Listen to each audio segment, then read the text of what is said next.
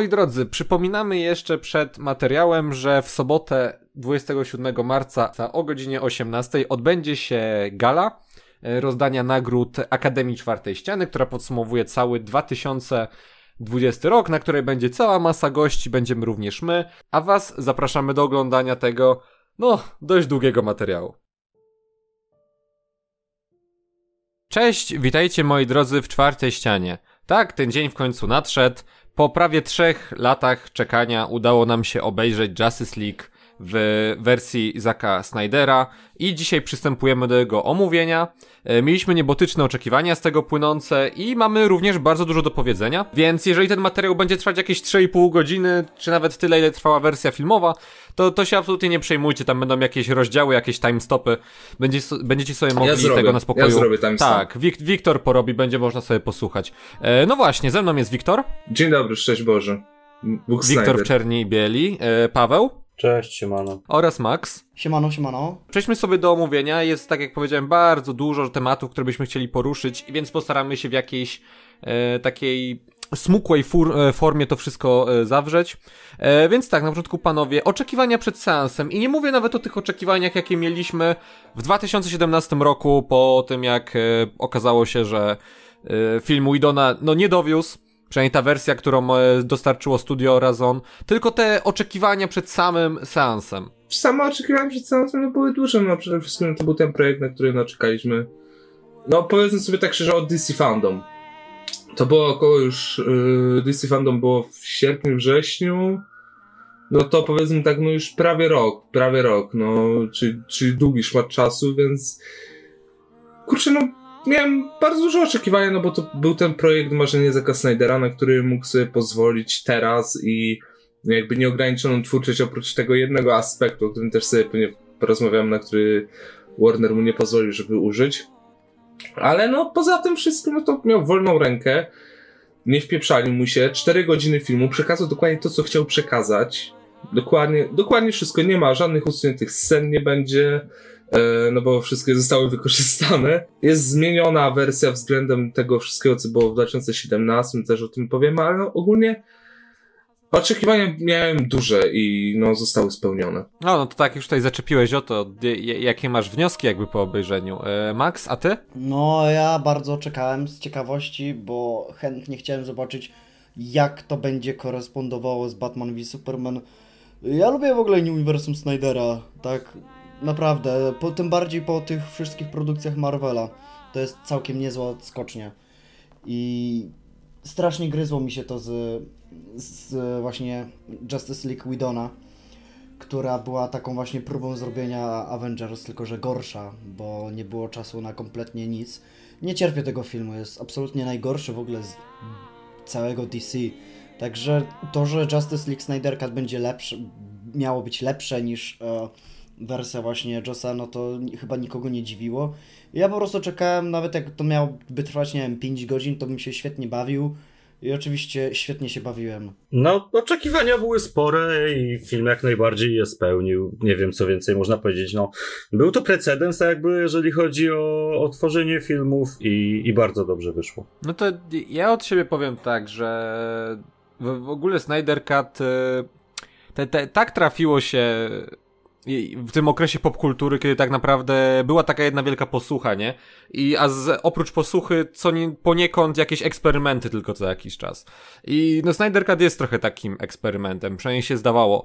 I na to patrzyłem w ten sposób, jako właśnie na eksperyment, jako po prostu rozszerzenie tego i spełnienie ambicji trochę sfrustrowanego typa, który bardzo długo trzymał w sobie urazę za to, jak potraktowano jego, no można powiedzieć, dzieło życia w sumie, nie? E, a jestem w szoku i patrząc na to, jak ten film jest spójny w stosunku do dwóch poprzednich części tej, nazwijmy to trylogii, czyli do BVS i do Man of Steel, i że to jest po prostu film.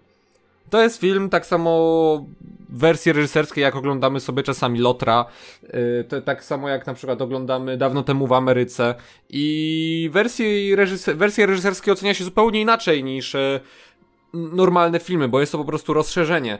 Tymczasem tutaj no jest to film stojący absolutnie na własnych nogach i to w razie czego wersja Widona wydaje się być jakimś, tak, jakimś takim dodatkiem, w zasadzie niepotrzebnym, trochę innym spojrzeniem, e, które lepiej byłoby wyrzucić do kosza już w tym momencie. Więc może jak już tak zaczepiliśmy o, o to, co uważamy o filmie, no to panowie, tak może bezspoilerowo, bo chociaż nie wiem, czy jest sens, żeby spoilerowo jeszcze o tym rozmawiać, bo ten film już widział każdy chyba, kto mógł. I on wyszedł kiedy? W czwartek, tak? Tak, Myśmy go oglądali w piątek, znaczy z małymi wyjątkami, ponieważ jak okazało się w trakcie seansu, Paweł się wykruszył i e, z, z, zobaczył go jeszcze e, parę, cały dzień przed nami.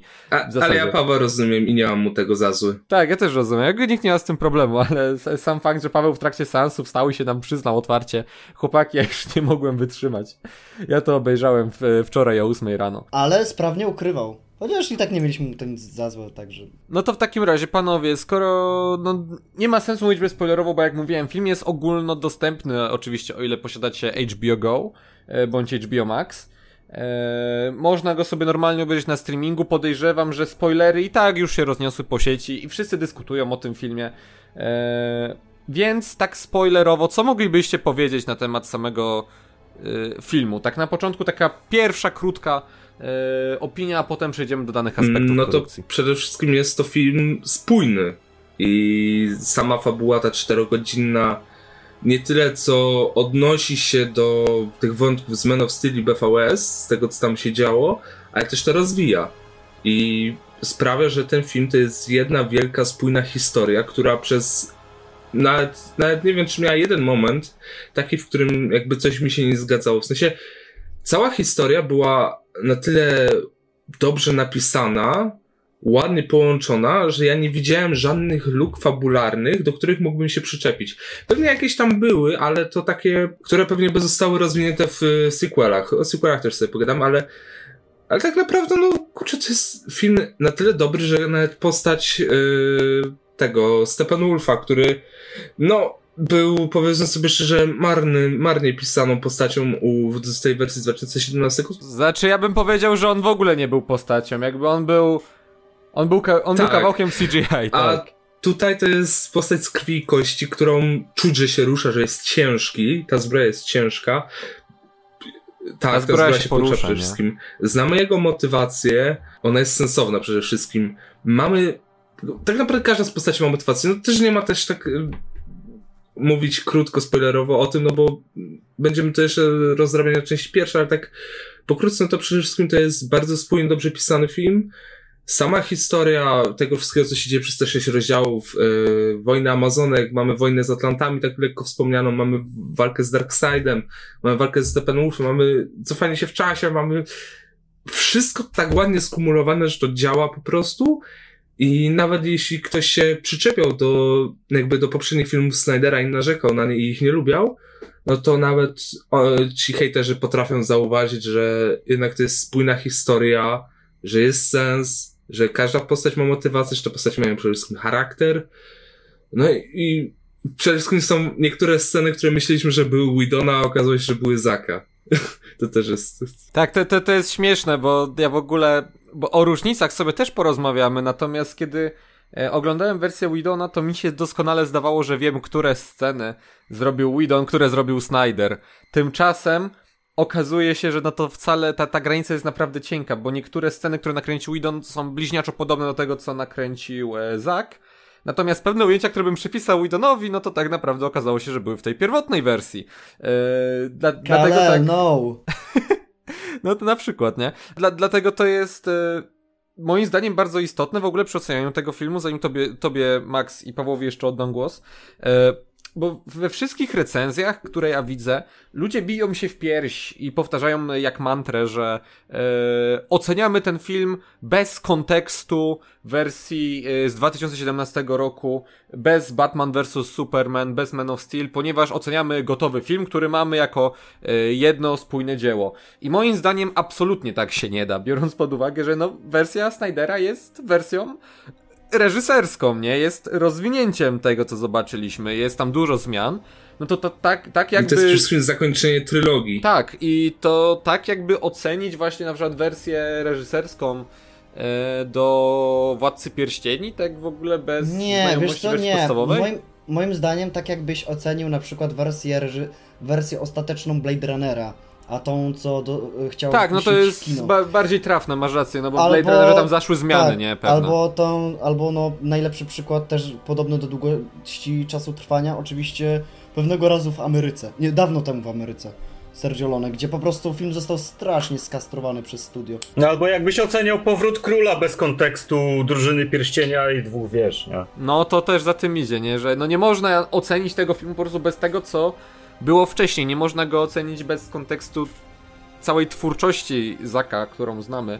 Bez tej całej... Tak jakbyś oceniał jakby Endgame bez kontekstu ca- całych 10 lat MCU. Nie, no bez przesady, bo Endgame jest całym podsumowaniem 10 lat, a tutaj masz raczej takie... Niby tak, ale z jednej strony stary, wiesz, zarzuca się na przykład Snyder Cut, e, ten, ten... O właśnie, to się was zapytam, czy czas trwania 4 godziny wam jakoś przeszkadzał? Bo mi osobiście na przykład nie. Troszeczkę mnie nudził przy scenach z mm, cyborgiem i wtedy tak, o kurczę, no mogliby już dalej posunąć tą fabułę.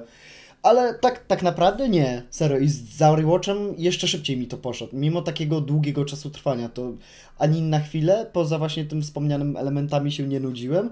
Co dość dziwne, bo o, na przykład, no sam mm, jak usłyszałem, że to ma trwać 4 godziny, troszeczkę tak pokręciłem nosem, że ej, czy to serio ma być y, jakiś, wiesz, czy z tego serio ma być film, czy po prostu taka cała składanka. I nie, to, to jest film, poza pewnym elementem, o którym powiem, potem powiem i najchętniej bym go wywalił, ale to No potem. ja uważam, że ten film na spokojnie, nawet jakby miał 4,5 godziny, to też by dało to się sensownie wytłumaczyć. Tak naprawdę, no wiemy, że tych 5 godzin by nie zrobił, ale no te 4 to już jest taka... A to, to było jeszcze więcej jakby... Nie, nie, nie, nie, ja tylko tak mówię, że nawet gdyby to było materiału 4,5 jeszcze? godziny, bo rozwiętych 4,5 godzin, to ja nie miałbym na przykład nic przeciwko, gdyby na przykład Nightmare był dłuższy, nie? Bo Nightmare to według mnie jest jedna z lepszych sekwencji w tym filmie. W sensie, no... e, Wa- właśnie, wa- właśnie, chyba. Oj, Właśnie oj, mi to się- się nie, oj, to się Właśnie nie mi się bardzo tu podobało akurat. przez Jokera, ale to, to też powiem przy Jokerze. Y, W polskiej wersji podobno jest, podobno na merę mówi flądro, ale nie, nie E, Tak, potwierdziłem to tego. prawda. Marynowana, marynowana flądro, tak. Całkiem śmieszne akurat i zwłaszcza w kontekście, że to Amber Heard, ale nieważne. No ale No. wiesz, ale generalnie, generalnie ten czas trwania no nie jest czymś, co deklasowałoby film, tym bardziej, że film ma świetne tempo, bardzo ładnie łączy wątki między sobą i no ja przynajmniej nie odczuwam tych 4 godzin. Dla mnie to było tak, jakby ten film trwał 2,5 yy, i bawiłem się super, a odnośnie jeszcze tego takiego bezspoilerowego, bo to tam się nie zdążyłem, bo przeszedłeś dalej, no to dla mnie to jest film kompletny, to jest ostateczny film yy, gatunku superhero, e, który powinien w ogóle definiować ten gatunek przez kolejne lata, ale tak nie będzie oczywiście, bo kolorki, kurwa i marwelki. No ale moim zdaniem tak się powinno robić filmy. To ja, ja, powiem, że wy mówicie o tym ładnym tempie itd. i Ja bym się musiał zgodzić, natomiast e, jak już do tego siadłem, jakby e, przy, przy okazji pisania konspektu do tego innego materiału, jak sobie postanowiłem podzielić go na rozdziały, zdałem sobie sprawę z tego, że te, że struktura filmu, w której masz rozdziały, ona naprawdę naprawdę pomaga posegregować akcje, posegregować wątki. E, ponieważ prawdopodobnie gdyby nie było tych rozdziałów, bo film jest podzielony na tam chyba sześć rozdziałów i epilog, Sześć rozdziałów i epilog plus pro, prolog, ale nie masz tego, nie masz tam planszy Tak, zaznaczonego, że tak. I e, te rozdziały naprawdę ratują tempo tego filmu, bo nam e, segregują, tak jak powiedziałem, wątki e, i sprawiają, że przejście między jednym wątkiem a drugim jest w miarę naturalne, bo ciągle mamy wrażenie, że obracamy się w tematycznym obrębie jednego rozdziału. E, podejrzewam, że gdyby tych rozdziałów nie było, to film narracyjnie mógłby się trochę wywalić na ryj, bo tam jest tak, że na przykład jakieś postacie pojawiają się na początku filmu, po czym wracają dopiero dużo, dużo później. Na przykład Cyborga dostajemy po raz pierwszy w, yy, w tym prologu, jak on słyszy krzyk Supermana, który tam się roznosi po całym wszechświecie. I Cyborg dopiero potem wraca przy okazji drugiego albo trzeciego rozdziału, no to jest prawie półtorej godziny później. No ale to też wynika po prostu z tego, że ten film jest długi i prawdopodobnie nie dałoby się inaczej zrobić. Więc te rozdziały pomagają zdecydowanie, natomiast bez nich to tempo już by nie, nie mogło nie być takie yy, spójne. No oczywiście, ja tylko mam taki zarzut, że mogli troszeczkę bardziej się pobawić e, tymi rozdziałami w kontekście całej historii. Jakoby nie wiem, chronologią na przykład, że jeden rozdział opowiada po prostu o masakrze tych Amazonek na Temiski, że albo jeden rozdział jest poświęcony tylko i wyłącznie Steppenwolfowi. Ale to by ci się wtedy cała struktura filmowa, filmowa No rozwaliła. właśnie to dlatego byś też zrobił tak, z tego wiesz. to, co wszyscy ludzie, którzy jakby kryty, krytykowali sam pomysł powstania tego filmu, chcieliby, żeby, żeby ten film był, czyli zlepkiem luźnych scen, wrzuconych bez sensu do filmu. A tak masz koherentną fabułę, jakby od początku do końca nakreśloną. e, I jasne są wątki, które są jakby prowadzone równolegle na linii czasu, powiedzmy, i skaczemy między nimi. No ale to jest normalne, jakby przy takiej ilości postaci, takiej ilości wątków, takiej ilości story arków. No nie, bo właśnie masz odpoczynek w formie końca rozdziału i wiesz, że jakby to jest fajnie właśnie, tak jak powiedzieliście, że to jest takie fajne rozdzielenie wątków, że tutaj na przykład mamy wątek skupiający się na cyborgu, koniec, przechodzimy do Wonder Woman i Batmana, koniec. Mamy takie nie mamy czegoś właśnie, że widz się gubi w tym, co widzi, że, że nie przeskakujemy z cyborga do Wonder Woman, tylko mamy nazwę rozdziału i takie Gdyby tych rozdziałów nie było, w sensie tylko pokazania, to koniec rozdziału, początek, to według mnie lekko by to mogło wpłynąć na tempo i przyswajanie fabuły przez widza. Masz, na przykład możesz sobie zrobić przerwę na siku, co, co jest według mnie bardzo dobre, bo przynajmniej masz pierwsze dwa rozdziały i masz już jakby na tyle materiału, że ogarniasz powoli, co się dzieje, masz rozbudowane wątki, masz już trochę nakreślone postacie, masz jakby ich relacje pokazane, bo mamy tam e, chyba już w drugim rozdziale relacje Batmana, Alfreda i Wonder Woman, co według mnie fajnie działało przynajmniej. Przynajmniej ta, ta Wondy działa. Tak, a potem dochodzą ci kolejne postacie do tego i nabudowują. Każdy rozdział coś sobą reprezentuje, ma coś takiego, co się wyróżnia i to jest bardzo fajne, bo przynajmniej nie, nie, nie mówisz, że masz ulubiony wątek, yy, nie masz, że masz ulubioną scenę, ulubiony wątek w filmie, tylko na przykład masz ulubiony rozdział i masz ulubione wątki, ulubione sceny, to też, to też według mnie jest takie fajne. Co ty powiedziałeś przed chwilą? To co ty powiedziałeś, Wiktor, nie ma sensu. Nie no, w kontekście tego, co mówi, moim zdaniem ma. Za Nie to no, ja- ja powiedział, że powiedział- no nie ma tak, że masz ulubione sceny czy ulubione wątki, ale masz ulubiony rozdział, albo ulubioną scenę, albo ulubiony wątek. W sensie chodzi mi o to, że masz nie tylko ulubione sceny i ulubione wątki, ale dochodzą też ulubione rozdziały. O, o to mi chodziło.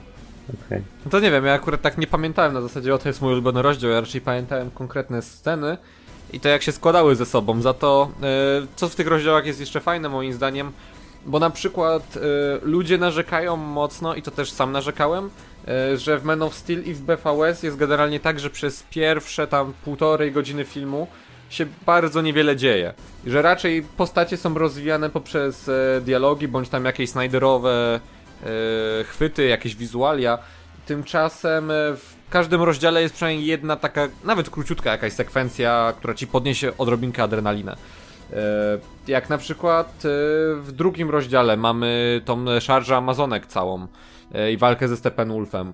W trzecim rozdziale jest ta cała bitwa z przeszłości, która je- jest notabene... Znakomicie nakręcona. Tak, jest dużo lepsza niż w wersji Widona, to chciałem A ona była w powiedzieć. ogóle? Była, była, tylko Tak, tam była, była. To, ona tam trwa chyba z 3 minuty, może tutaj to jakby do, do 7-8 była rozwinięta, nawet 10, więc, więc jakby każdy, każdy, każdy wątek, każda scena ma swoje rozwinięcie, ma troszkę zmieniony wydźwięk, bo mamy te dodane sceny, które na przykład dodają dramatyzmu, ale to, to, to, to też tak nie będę się tak za bardzo rozgadywał, bo o tym filmie można gadać naprawdę długo. No właśnie, ale e, przy tym wszystkim, bo ja też zapytałem jakby o strukturę fabuły, fabuły ale moim zdaniem e, istotne jest to, e, o czym tak naprawdę opowiada ten film i ja, ja powiem od siebie na początek, że widzę tutaj taką pewną zależność, pe, zapewne przypadkową.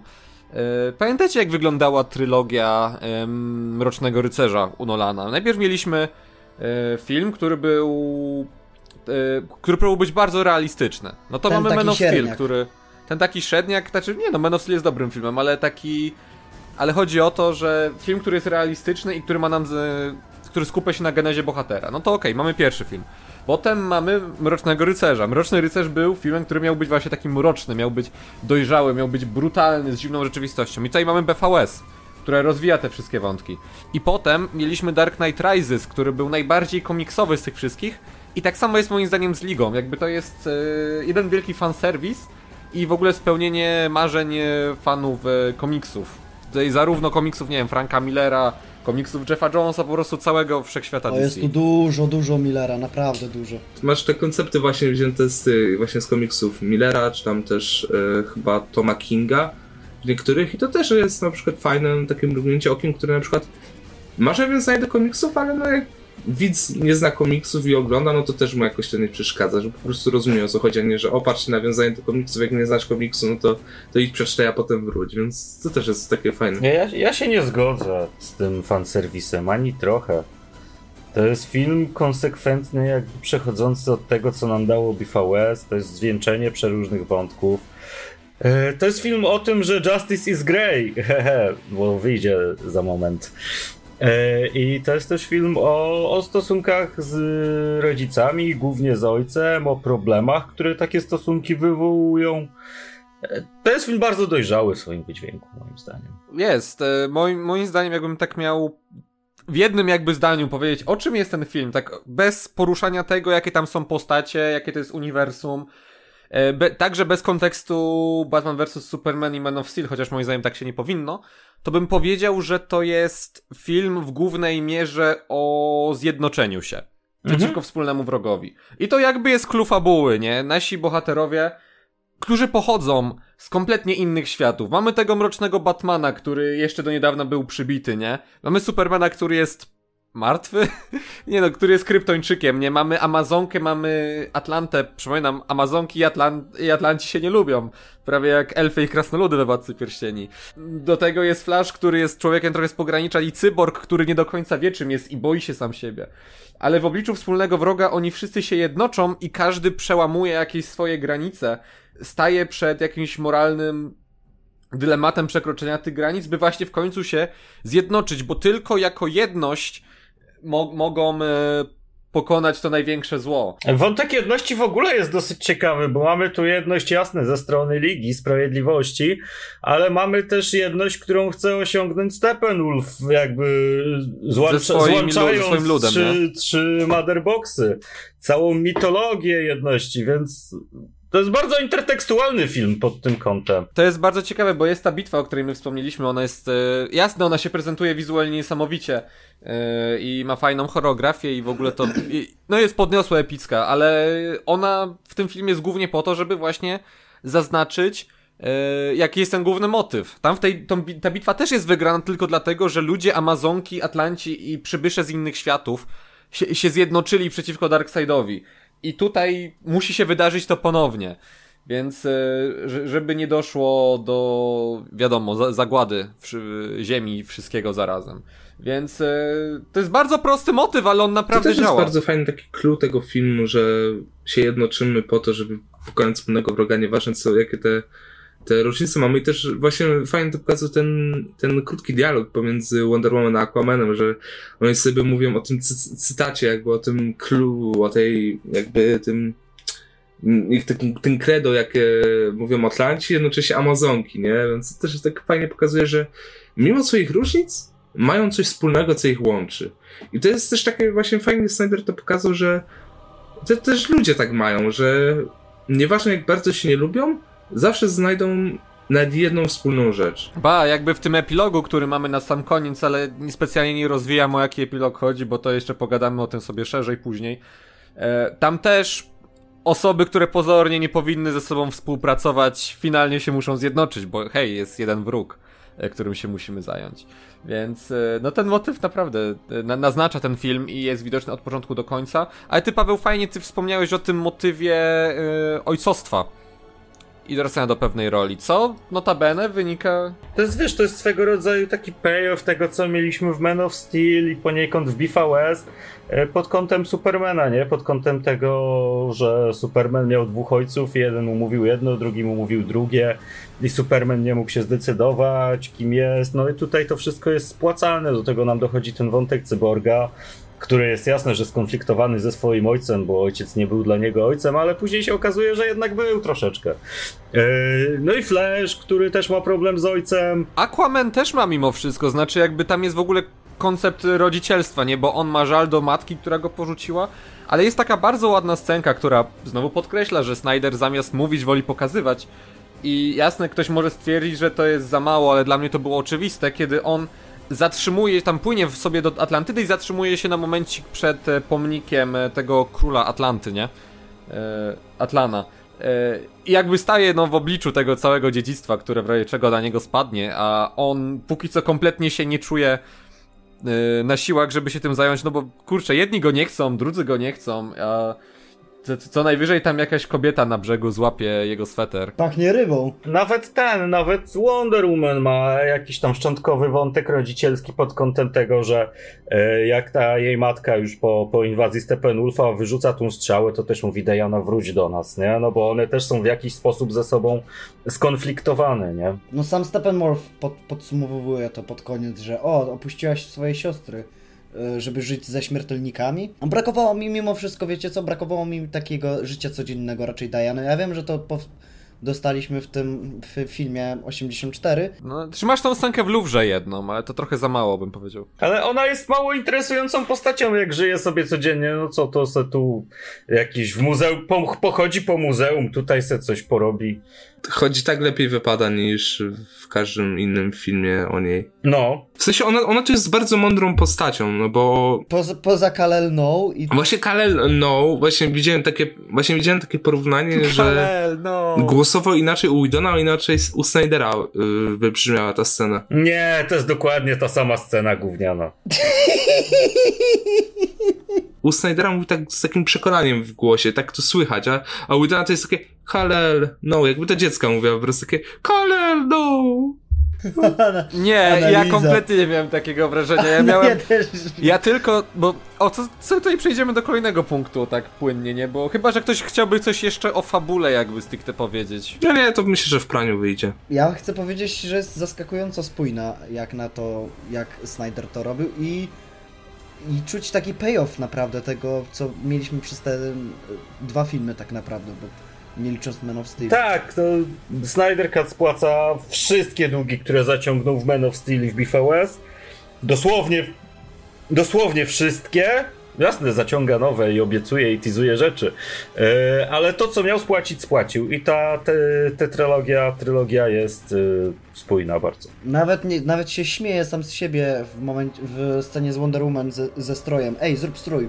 A, nie, musi być oczywiście czarny. Tak, no. W ogóle humor w tym filmie, jakby, bo to, to nie jest też to samo, to, to nie jest to samo co BVS, bo w BVS właśnie tego humoru mieliśmy jeden żart dosłownie, który padł, to był ten żart z peleryną. No i ewentualnie jeszcze z tak, to moja stara. Ale to tylko, tylko w polskiej wersji. Tak, tylko w polskiej wersji. Natomiast tutaj tego humoru jest więcej i on wypada naprawdę różnie. Akurat. Ale wiesz czemu? To dlatego, że kiedy już y, kręcili Justice League, to już studio nakreśliło pewne ramy tego. Tak, no kazało dodać ten humor No ja jednak. myślę, że nie. Ja myślę, że humor wygląda po prostu z ewolucji tej wizji. Znaczy, wy, wychodzi po prostu z ewolucji tej wizji.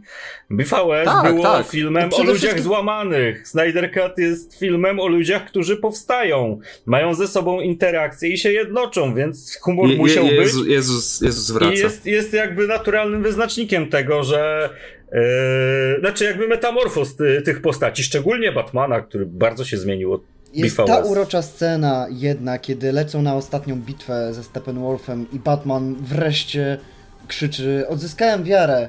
Faith, Alfred, faith. Tak, a później rzuca ten, rzuca trójząb y, Aquamanowi. Tak! Tam jest w ogóle taki fan w tym. To je, wiecie, to jest scena, która te, ten rzut trójzębu, to to robi tak naprawdę więcej niż jakikolwiek dialog w wersji Widona. Choć y, ta scena we're, we're all, I think we're all gonna die u Widona akurat była według mnie bardzo fajna. No to właśnie, tutaj do tego, do, do tego byśmy tutaj przeszli, natomiast jeszcze ja powiem jedną rzecz, e, bo my pewnie do poszczególnych elementów fabuły będziemy jeszcze nawiązywać. Natomiast też trzeba pamiętać, że jakby fabuła jest bardzo prosta w tym takim głównym trzonie, no bo to jest historia właśnie o zjednoczeniu Trochę o odnalezieniu siebie też w pewnym sensie, na przykład w przypadku Tak, Flasha. ale, ale sam motyw jest bardzo prosty. Przybywa na Ziemię kosmita z wielką głową, który chce zdobyć Big brain trzy, moment. Trzy, trzy, tak, trzy kamienie, trzy kamienie nieskończoności po, po to, żeby je założyć na rękawicę, wstryknąć, żeby zniszczyć ca, cały świat i później powrócić na swoją planetę. I tylko, że no właśnie wątki poszczególnych postaci ubarwiają tą fabułę, przez co nie jest ona taka prosta. Natomiast w swoim ogólnym trzonie to jest to samo, co e, wersja Widona, czy raczej wersja Widona to było to samo, co wersja Snydera, więc właśnie. W ogóle widziałem bardzo zabawnego mema, e, jak Steppenwolf mówi, no to sobie teraz wezmę te trzy kostki, zniszczę ziemię i wrócę do domu. I ktoś napisał, oho, this is big brain moment. Ten gif, ten gif leciał. To tak bardzo pasuje. Biedny jest ten Steppenwolf u tego. W sensie Steppenwolf jest przynajmniej tutaj mądrą postacią. Jest mądrą, ale on jest takim, wiesz, takim popychadłem, że ej stary, nie, nie żebyś był, wiesz, ja wiem, że jesteś pizda i nie zrobisz tego, że e, odbierzesz te wszystkie trzy motherboxy. Ja nie zrobię, ja nie zrobię. Ja nie zrobię? Dawaj, już, wy, won, wypychają go jeszcze przez ten portal. Nie, no chodź, nie pokazuj. jest super pisaną postacią. I faktycznie jest postacią tragiczną, no bo chłop by chciał tylko wrócić do domu, już wiesz, niszczy te światy, jeszcze tam 50 tysięcy mu zostało, czy ileś tam do zniszczenia, ale może znajdzie te, te, te motherboxy, może da Darkseid w końcu będzie zadowolony, powiem, dobra, wracaj, chodź się napijemy kawy, czy, czy coś tam na łychę pójdziemy. No i wrócił, ale w kawałkach, ale wrócił. Tak, a później jeszcze e, po, podsumowanie Dasada na zasadzie, ja wiedziałem, że on to spierdoli Darkseid, przecież ci mówiłem, że on to spierdoli.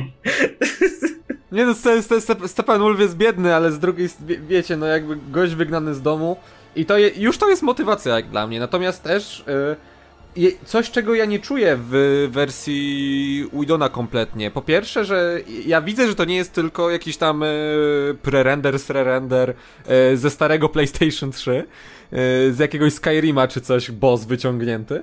Tylko, ty, tylko widzę, że to jest jakby faktyczna postać, bo tak jak Wiktor, ty powiedziałeś na początku, że on jest, czuć, że on jest ciężki, że on kiedy on się porusza, tam lekko drga ekran, nie? Że tam y, tak, ta jego zbroja właśnie... się ciągle rusza i odbija światło, co w ogóle wygląda niesamowicie i jakby ludzie się zastanawiają, dlaczego tak to wygląda, no, no nie, nie musi być uzasadnienia, to jest w ogóle istota z innego wszechświata, nie? Tak, właśnie jak y, za każdym razem Steppenwolf ląduje na ziemi, w sensie tak mo mocno gruchnie, to właśnie kamera się trząsie, tak żeby oddać taki realizm, co według mnie bardzo fajnie też zadziałało. On przy okazji wersji Widona, bo tak, my teraz sobie trochę będziemy porównywać te wersje, chociaż moim zdaniem no nie wypada kopać leżącego w tym przypadku, e, to w wersji Widona faktycznie Steppenwolf był tylko takim popychadłem.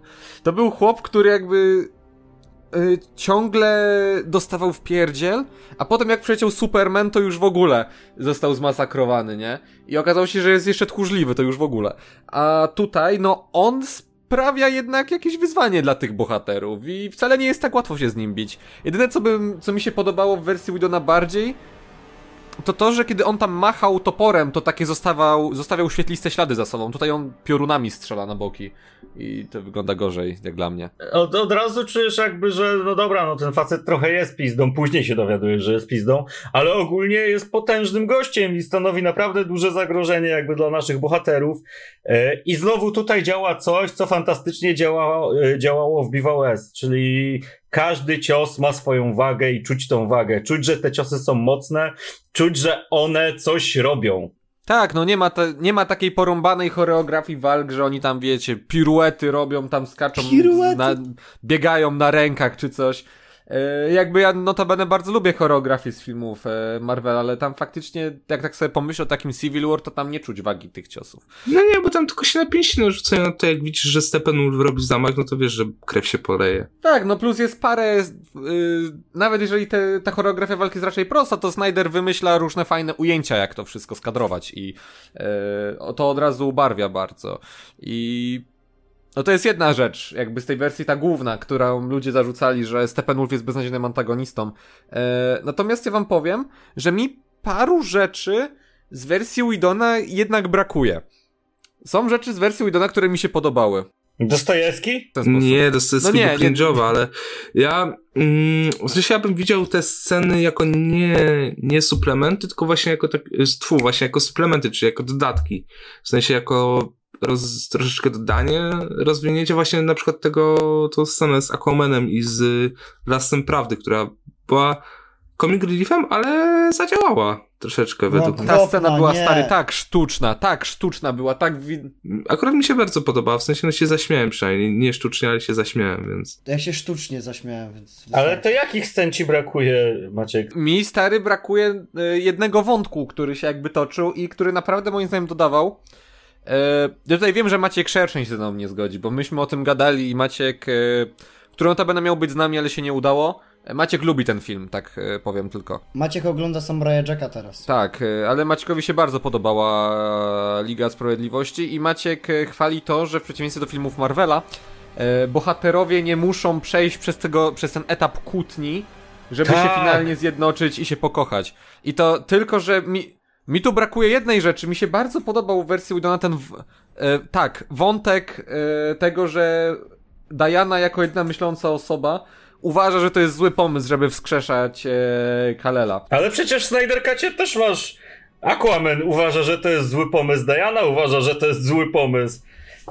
I koniec końców nawet Cyborg uważa, że to zły pomysł i mówi no, a tylko Barry jest głupi i słyszy go, więc biegnie. ale to jest to właśnie fajnie wytłumaczone, że oni się nie zgadzają z tym, ale uznali, że tylko Superman może go pokonać, że jeśli Supermana nie wskrzeszą, to zginą. No ale no, no w sensie no, nie wskrzeszą Supermana, no to tak czy siak zginą. Ale, Ale- wiesz co, no, o co ja mi wiem, chodzi, wiem, jakby wiem, to wiem, w wiem. tym mieliśmy bardzo w wersji Udona bardzo ładnie moim zdaniem wybrzmiewał ten konflikt między Dianą a Bruce'em i on też jest później bardzo fajnie spłacony, kiedy oni się nawzajem ratują. Natomiast cholernie sztucznie u Idona był konflikt Batman i Aquaman, gdzie to pi- przez pięć, pięć razy chyba powtarzali żart O, so you took the fish. O, a, I, i, tak, Arthur, i jeszcze to ten wątek z... Był też konflikt e, tego... e, Cyborga z Aquamanem, gdzie nagle Aquaman bez żadnego wojennego podchodzi e, Wiesz co, ty jesteś maszyną, ty się nawet nie kontrolujesz, zejdź mi z drogi. E, no, tutaj jest jeden wyp- to było konflikt między... Cy- smutne. W sensie to było smutne, gdybyś miał ten kontekst cały w- u Snydera. Jak widzisz, co przeszedł cyborg. Ojej. Oj, oj. Nie, nigdy więcej.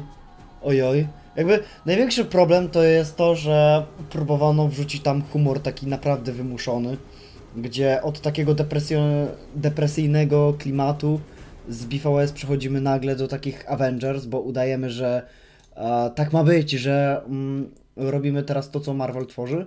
I jasne, to by może nawet działało, ale no nie kiedy gryzie się to z wizją. I tutaj akurat ten humor u Snyder Cut jest o tyle dobrze, no nie powiem, że wyważony, ale o tyle dobrze działa, że no nie jest na pierwszym planie nigdy.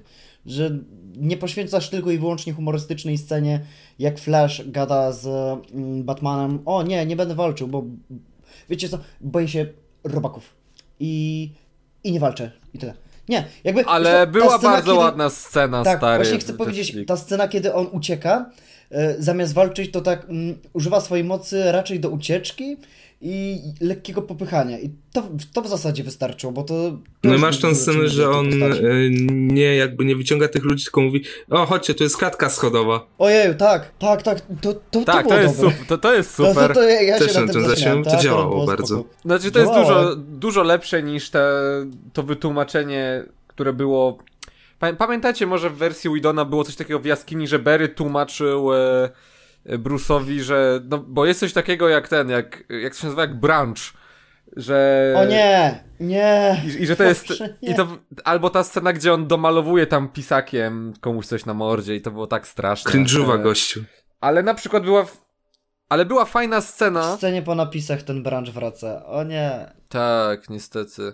Ale była fajna scena z Flashem w wersji Widona, gdzie on, no jasne, to jest poprzedzone tym cringe'owym dialogiem, że no słuchaj, bo ja nie lubię robaków i dużych ludzi, ale wtedy Batman mu mówi coś, co jest bardzo ważne, save one. Uratuj chociaż A jednego. to tak. I, a Barry ratuje tam dużo więcej osób. I to myślałem, że to zrobił Snyder mimo wszystko, bo to jest taki, wiecie, typowy Snyderowy one-liner. Save one. E, I dużo, a dużo scen, które myślałem, że nakręcił Whedon specjalnie pod swoją wersję, Bardzo to dobrze. zrobił Snyder mimo wszystko. W tym te Ale dobre jest sceny. jedna scena, której na szczęście nie zrobił Snyder, a już byliśmy pewien, że to zrobił. No i jest to oczywiście e, Motherbox, słynny trzeci. Ten drugi, fragment. tak. Nie, trzeci znaczy się, tak. Trzeci, no. Wiecie, daje coś do roboty Steppenwolfowi, nabudowuje postać e, o, cyborga i ojca cyborga i mówiąc szczerze, ja nie rozumiem żadnego powodu, dla którego ta scena została wyrzucona z filmu. A ja rozumiem, bo musieli ciąć, a żeby ta scena działała, to musiałbyś mieć podbudówkę w postaci całego arku cyborga. Bez Czyli arku godziny cyborga tak ta- naprawdę filmu. Tak. Bez arku cyborga ta scena nie działałaby ani na, ani na gram. Bo Mhm. miałbyś spłacone coś, co nie zostało ci nabudowane. Ale z drugiej strony, wiesz, nie, nie miałbyś ja już bym wolał, nawet jako producent czy reżyser, wiedzieć, że okej, okay, jest scena, która niczego nie spłaca, ale przynajmniej nie zmuszamy się do tak pokracznego czynu jak kradzież głównego McGuffina Tak, ale wiesz co Maciek, tu jest różnica. Nie wolałbyś tego jako producent, ale producent, który bardzo nie, który chce, wiesz, e, dostać wypłatę jeszcze w, w, tym roku. Znaczy, nie wiem, point of view, jesteś Kevinem Sujaharą po prostu i wywalasz tę scenę w pizdiet. Nie e, mówmy o tym człowieku. No. Bo on zarżnął ten film. Choć w sumie nie, bo gdyby nie to, że... Bo i tak pewnie przypuszczamy, że wersja Snydera za Tsujahary, gdyby wyszła, to by miała 2,5 godziny. Jakby, wiecie co, jakby Snyder, jakby Justice League Widona byłaby naprawdę takim sukcesem na poziomie, nie wiem, Ironmana, albo takiego odbioru na przykład, nie wiem, Kapitan Ameryki pierwszego. No, albo Kapitan Marvel na przykład, no, to, wiecie, o, dobra, nie, Wonder Woman po prostu. O, Wonder Woman, no to nie mówiłoby się tak do, dużo o Snyder Cut. Natomiast jeśli dostała, wiesz, te swoje 40% na Rotten Tomatoes wtedy, mówiło się o tym, jaki to jest y, dziwny potwór Frankensteina, no to była taka już mini, mikro szansa na to, że no wypadałoby trochę pogadać o tym, co Snyder chciał stworzyć. Ale też zauważ, że jeżeli ta wersja, y, którą dostaliśmy jako Snyder Cut, miałaby zostać przycięta do tych dwóch i pół godziny i puszczona w kinie, to to nie byłby dobry film w żadnym wypadku. Nie, nie też, ty, też nie. byśmy narzekali. Znaczy ona miała mieć 3 godziny w kinie. Nie, 2,47, ja pamiętam tak. doskonale, bo się mówiło, że to będzie najdłuższy film superhero w tamtym momencie. A, dobra. 2,47 i... Znaczy, no pewnie sporo rzeczy by poleciało, to prawda, nie mielibyśmy tego podziału na rozdziały, nie mielibyśmy tych, nazwijmy to, scen po napisach. Wiele wątków by musiało iść do kosza albo zostać przyciętymi. Natomiast i tak podejrzewam, że to byłby stylistycznie przynajmniej lepszy film. Nie dałoby się czuć, yy, że jest to film Snydera, a nie po, po prostu posklejana papka. I, i, im częściej wracam do wersji Widona, bo ja generalnie ją lubiłem, kiedy wyszedłem też, z kina. Ja też, ja też I, ją polubiłem. Tak, ja nie. No, byłem w kinie na niej trzy razy nawet, tak, tak, przy, przypomnę jeszcze. Co zamach ja, ja tylko raz. stary, miałeś... Miałeś cichą noc w kinie. Koko miałeś w kinie. Czemu? Ja, jak już mamy dostać. E, nawet jeżeli mam dostać zły film, no to przynajmniej film z moimi ulubionymi bohaterami, nie? Miałeś najlepszego Łukasza Palkowskiego, czy te, czyli tę lepszą wersję Flasha. A wolałeś trzy razy. Najlepszego Flasha to dostałem w Justice League Snyder Cut. Tak jest. Jeszcze, ale wtedy jeszcze nie wtedy jeszcze nie. Właśnie, tak mówimy już sobie o postaciach, coraz bardziej post e, do postaci zmierzamy. No to może o poszczególnych postaciach yy, i ich wątkach yy, w tym filmie. Czy ktoś by chciał na przykład zacząć od yy, swojego ulubionego wątku? Który śledziło mu się najciekawiej. No ja dobra, ja, ja zacznę. Moim ulubionym wątkiem tak na, były dwa. Pierwszy był to wątek Flasha, mm, który za drugim rewatchem oglądał mi się o wiele lepiej i śmieszył. Nawet ten cringe'owy Ezra Miller, który e, troszeczkę odpychał, to później pomyślałem sobie, ej, bo to jest takie założenie. On ma, to ma być taka postać outsiderowa, bo przecież on wchodzi do ligi. Jedyny powód, dlaczego on się zgadza na prośbę Bruce'a, to to, to, że nie ma przyjaciół. Nie ma kumpli. To jest takie, że ta, ta, to jest takie proste, a tak działa naprawdę. Widzisz, widzisz, patrzysz na tego człowieka i widzisz, że no, no racja, no, no nie ma i się, i się nawet nie, nie, o, i, i, nawet się nie dziwisz. No i mm, drugi, no to oczywiście wątek Batmana, który tutaj próbuje wszystkie, który jest takim też podsumowaniem tego, o, jaką drogę przeszedł w Batman v Superman i tutaj postanawia dążyć do tych swoich przekonań i udowodnić sobie, że no jest czegoś wart.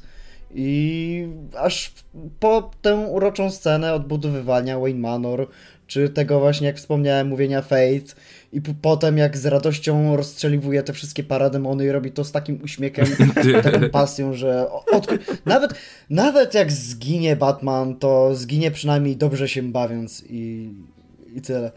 Ale nie oszukujmy się, to jest, ten człowiek jest psychopatą, więc y, przynajmniej to, co dostał, to może rozwalać parademony. No i dobra, jeszcze trzeci wątek, no to Steppenwolf, ale już o tym powiedzieliśmy. uwielbiam tego biedaka. Biedaka. No biedaka, no bo kurczę, zmasakrowany przez kryptończyka, róg stracił, głowę stracił. No. To Godność ja chciał, stracił. Ja bym chciał nawiązać do tego Flasha i do sceny z Jaka Paruwa wariacie. Nie.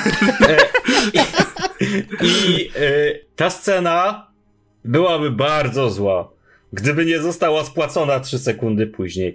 Ale została i to był jeden z najbardziej wholesome momentów filmu, w filmie, gdzie Flash łapie tą parówalę, żeby dać ją pieskom. Więc dla mnie to, to, to jest zupełnie usprawiedliwione i wychodzi super. Y, ale sam wątek Flesza jest, jest fajny, bardzo fajny. Ja bardzo polubiłem tą postać. Y, I tak jak ty, ta, ta relacja z ojcem, to, że nie ma kolegów, to, że jest takim trochę freakiem, geekiem, yy, takim trochę niedorajdą. To, to, to jakby, to, trochę jak ktoś, kogo znasz. No taki Wiktor, oczywiście, że tak. Oczywiście, że Flash to jest Wiktor, nawet, nawet nikt z tym nie handluje. E, ale Wiktor nie studiuje kryminalistyki, Jeszcze. a Flash studiował. Jeszcze. A, no ale Flash wychodzi jest, czasem z domu. Ale Wiktor jest aspołeczny i Flash też jest aspołeczny. Wiktor, masz drugie swoje ulubione siedzenie? E, tak. Ale wyobrażasz się sobie, jak Bruce przychodzi tam i, i Wiktor mówi, co robisz na moim drugim ulubionym siedzeniu? Flash ma w ogóle, bo Flash ma tak niedużo momentów w tym filmie, bym powiedział. Trochę ma ich mniej niż postacie, ale ma takie dwa właśnie momenty, które bardzo wybrzmiewają. I pierwsze to jest no ta scena niesławna z jaka paruwa wariacie, która no prawdopodobnie bym ją uznał za mega obleśną i, jeszcze biorąc pod uwagę, że to Ezra Miller, który sięga w kierunku szyi nieruchomej kobiety, no to, to, to, to, to już w ogóle, ale jest ta druga piękna scena, która się rozgrywa pod koniec filmu. I to jest jakby kolejny dowód na to, że w tym filmie bez wyjątku wszystkie wątki praktycznie, przynajmniej te zbudowane jakby w kontekście tego filmu, yy, są spłacone, nie? I ten bieg Flasha. Nie wiem, ja nie będę opowiadał, bo to jest scena, którą trzeba naprawdę zobaczyć. Samemu zobaczyć, posłuchać, bo i soundtrack jest piękny. To, to jest jeden z najlepszych soundtracków, jakie mi dane było posłuchać w ogóle. I bez wątpienia to jest jedna z najlepszych w ogóle scen yy, w kinie superhero, jaka kiedykolwiek powstała. I już ją widzieliśmy na trailerach, tam pewne zarysy. A ja myślę, że, ja myślę, że to może o tej scenie z biegnącym flashem, ale z tym uśmiechniętym na koniec, która jest bardzo wholesome sceną. Ojeju, to przy jest tej, taki przy tej muzyce, znakomity tej postaci. To jest naprawdę, ta scena mi kupiła Ezra Millera jako flasha, serio, bo to jest, ja, ja oglądałem tą scenę, nawet jeśli miałbym zły humor, to też bym się uśmiechnął. Przy tej muzyce i przy tym takim biegnącym właśnie flashu, po tym co on przeżył, po tym wszystkim, co się dzieje w jego życiu i się naprawiło. Ach. Wiesz, o, o gościu, który ma w końcu kumpli. To, coś, czego to nigdy nie miał. naprawdę trochę jakby taka poprawa humoru, nie? No i tatuś ma wstępną pracę też. I nadal jakby czujesz, że to jest Flash na początku swojej drogi. Jakby okej, okay, udało mu się za tą, przebić tą barierę światła, co i tak go bardzo dużo kosztowało. I co warto zaznaczyć, ja na tej scenie tam mimo tego, że możemy zakładać, jak się skończy film, że on się skończy dobrze jednak, to do samego końca mi się zdawało, że kurczę, a co jeżeli mu nie wyjdzie? I naprawdę martwiłem się o tego. Tym bardziej, że do tej mówią, pory że... mu często nie wychodziło, nie? Gdzieś tam, jak był jakiś ważny moment, to to Flash się wypierdalał na ryj, bo tu się zagapił czy coś. E, ale, ale nie, ja mam z Flashem właśnie pod koniec filmu problem, w sensie, no Flash jest naszą Deus Ex Machiną i nie jest, jest klasyczną Deus Ex Machiną. Nie, nie no, jest Deus Ex Machina. Do, do, dajcie mi powiedzieć. Masz zatizowane. Dajcie mi powiedzieć, bo to jasne, on ma motywację i wcześniej nam mówi, ja nigdy nie przekroczyłem tej bariery, to jest zasada, której się nie łamie, a później nam mówi, dobra, to muszę złamać, bo wszyscy umrzemy. Jasne, to jest podbudowane. Jasne, to wynika z jego mocy. Oczywiście, że tak. Ale dla mnie to było takie lazy writing. No właśnie straszne. nie, bo to jest właśnie takie, że on jak jest sytuacja taka już ostateczna, to on wtedy dopiero to robi, bo już nie ma innego wyjścia, a jednak no, normalnie się powstrzymuje, więc to ma sens. Tak jakbyś ty miał asa z rękawa wyciągniętego yy, w argumentacji, no, co tam gadasz i tak dalej, na koniec nie zestraj się i wygrywasz tą argumentacją, to dokładnie tak to działa. Już nie masz innego wyjścia, więc zostasz... Co? co? Więc... To było najdziwniejsze porównanie, jakie słyszałem. Wiktor, dzisiaj mówisz dużo rzeczy, które nie mają najmniejszego sensu. To tak samo jak Ta Thanos też ma taki argument, jak nie zestrał się jak stryka, nie? tak. O, Thanos, dlaczego chcesz zabić połowę wszechświata? Nie zestraj się. Nie zestraj się. Z, z, tym Flashem to jest w ogóle fajne. Mi się strasznie podoba to, że bohaterowie e, ciągle jakby się uczą e, nowych rzeczy w tym filmie. I jasno, nie wszyscy. Ale przede wszystkim Flash i Cyborg to są bohaterowie, którzy są na początku swojej drogi. E, no to oni ciągle odkrywają nowe moce i dopiero się uczą z nich korzystać. I się faktycznie, tak jak Paweł mówisz, czasami się wypierdzielają po drodze na ryj. I czasami bardziej, czasami mniej. Ale to jest naprawdę, naprawdę spoko. Tak samo jak zresztą ci bohaterowie muszą nauczyć się współpracować. E, Batman musi nauczyć się umiejętności liderskich. I sam początek filmu to totalnie pokazuje, że Tak, totalnie pokazuje, że on się do tego nie nadaje, że on, że to tak naprawdę, yy, gdyby nie fakt, że Superman, yy, znaczy inaczej, rozumiem w tym momencie, czemu Superman musiał umrzeć na końcu Batman vs. Superman. No bo prawdopodobnie, gdyby zaczął się nam, yy, zaczęła się nam Liga Sprawiedliwości od Supermana, który yy, lata między tymi ludźmi i ich próbuje przekonać swoją mową i piękną twarzą Henry'ego Cavilla do stworzenia sojuszu przeciwko tam Darkseidowi, no to każdy by za nim poszedł, nie? A tymczasem jest tutaj ten biedny Batman. Yy, zwłaszcza, że no wi- wiemy, ten Batman dawno już przestał wierzyć w prawdziwe bohaterstwo, a w, a w tym filmie on zaczyna stary znowu wierzyć. Dlatego wątek Batmana jest jeden z moich ulubionych, mimo tego, że no brakowało mi tego konfliktu z Wonder Woman na przykład. Bo nam, chociaż Diana w tym filmie, to by jej się przydało, bo ona no jest żadną postacią w tym filmie. Ona jest głównie ona jest głównie po to, żeby przynieść ekspozycję, chociaż ma jeden fajny moment, e, też absolutnie wholesome, z tą e, małą dziewczynką. Diana tutaj ma jakby wszystkim motywację po pierwsze, a po drugie wiemy skąd ona wie te rzeczy. No, motywację, Kalel, no. O Boże, nie, no to jak ty, jak ty na tym chcesz... Nie, no ma motywację, oczywiście, że tak. To jest lepiej pisana postać niż w jakimkolwiek ze swoich późniejszych solowych filmów. Ja nie wiem, nad czym my tu dyskutujemy. Ja nie zgodzę się, ja uwielbiam Wonder Woman w jej solowych filmach. Jakby Patty Jenkins tak pisała Wonder Woman, to ja bym nie miał problemu z Gal Gadot w tej roli serio. Oj, nie zesraj się, że tak powiem. Wonder Woman jest super pisana. Scena jak robi herbatkę i musi jakby przełknąć ślinę i robić ją tak, jak jej Alfred każe, ale widzisz w jej oczach, że jest wkurwiona już na tą herbatę i że nie ma ochoty jej pić w tym momencie, bo Tak? Alfred jej każe. A teraz proszę zalać, ale nie za bardzo, a jeszcze za dużo pani, Ale, pani, ale, pani Paweł, to jest już takie, herbaty. to, to pani jest już takie, e, to już mi się nie chce. I później masz ten piękny payoff tej sceny, gdzie on jej pokazuje tą rękawicę i ona jest taka dosyć wkurwiona i tylko mówi, no tak, no tak, no tak, ale jest cały czas wkurwiona o tą herbatę, stary. To ja tego kompletnie tak nie odczułem, i żeby ona I później była. rzuca tą kąśliwą uwagę, zrób Batmanowi beach, dziadzie, tylko czarny. No nie wiem, jak, jak dla mnie to jest tak akurat bardzo spójne z jej pisaniem nawet w tym jej solowym filmie, bo wiadomo, nie było wtedy jeszcze pewnie planów na Wonder Woman 1984. Ale no tam było pełno takiej życzliwości udajany. I tutaj też tej te, te, też tej życzliwości jest dużo, znaczy ona z jednej strony jak musi, no to rozkwasi tam kole, kolesiowi mordę o ścianę. Ale wiecie, ale później uśmiechnie się do dziewczynki. No, to jest też bardzo wholesome scena. Strasznie wholesome scena. To A, i przede wszystkim postaci się tutaj uśmiechają. Nie, nie wiem, co ludzie mówią, że postacie się nie cieszą i są cały czas poważne. A cytując tak, wiecie czego mi brakowało jeszcze w tym filmie? Kolory, kurwa. Kurwa. Gdzie są kolory moje? E, W tym filmie są kolory i są super i są pięknie, pięknie komponowane. Ale dobra, bo ja tak o tym flashu powiedziałem, o tej scenie, jaka paruwa wariacie, a nie powiedziałem o moim ulubionym wątku. E, czyli o Batmanie, który jest fantastycznie jakby zwieńczeniem, zwie, zwieńczeniem fantastycznym e, tego, co było w BVS. Eee, ale też, bo o Batmanie to już żeście wygadali, to ja już się nie będę tam powtarzał za bardzo, e, ale też o cyborgu. Przecież Boże, ten wątek cyborga jest tak dobry. I wizualizacja jego mocy, i to, że to, to, to, to jako, znaczy pokazu, pokazuje nam się, że miał spoko relację z matką. Yy, niezbyt relację z ojcem, że, ten, no, że nie obchodził za bardzo tego swojego ojca. Później był ten wypadek, później on był zagubiony, nie wiedział czym jest. Z jednej strony chciał pomagać, miał takie możliwości, scena z bankomatem jest cudna. Z drugiej strony nie chciał pomagać, bo bał się sam siebie.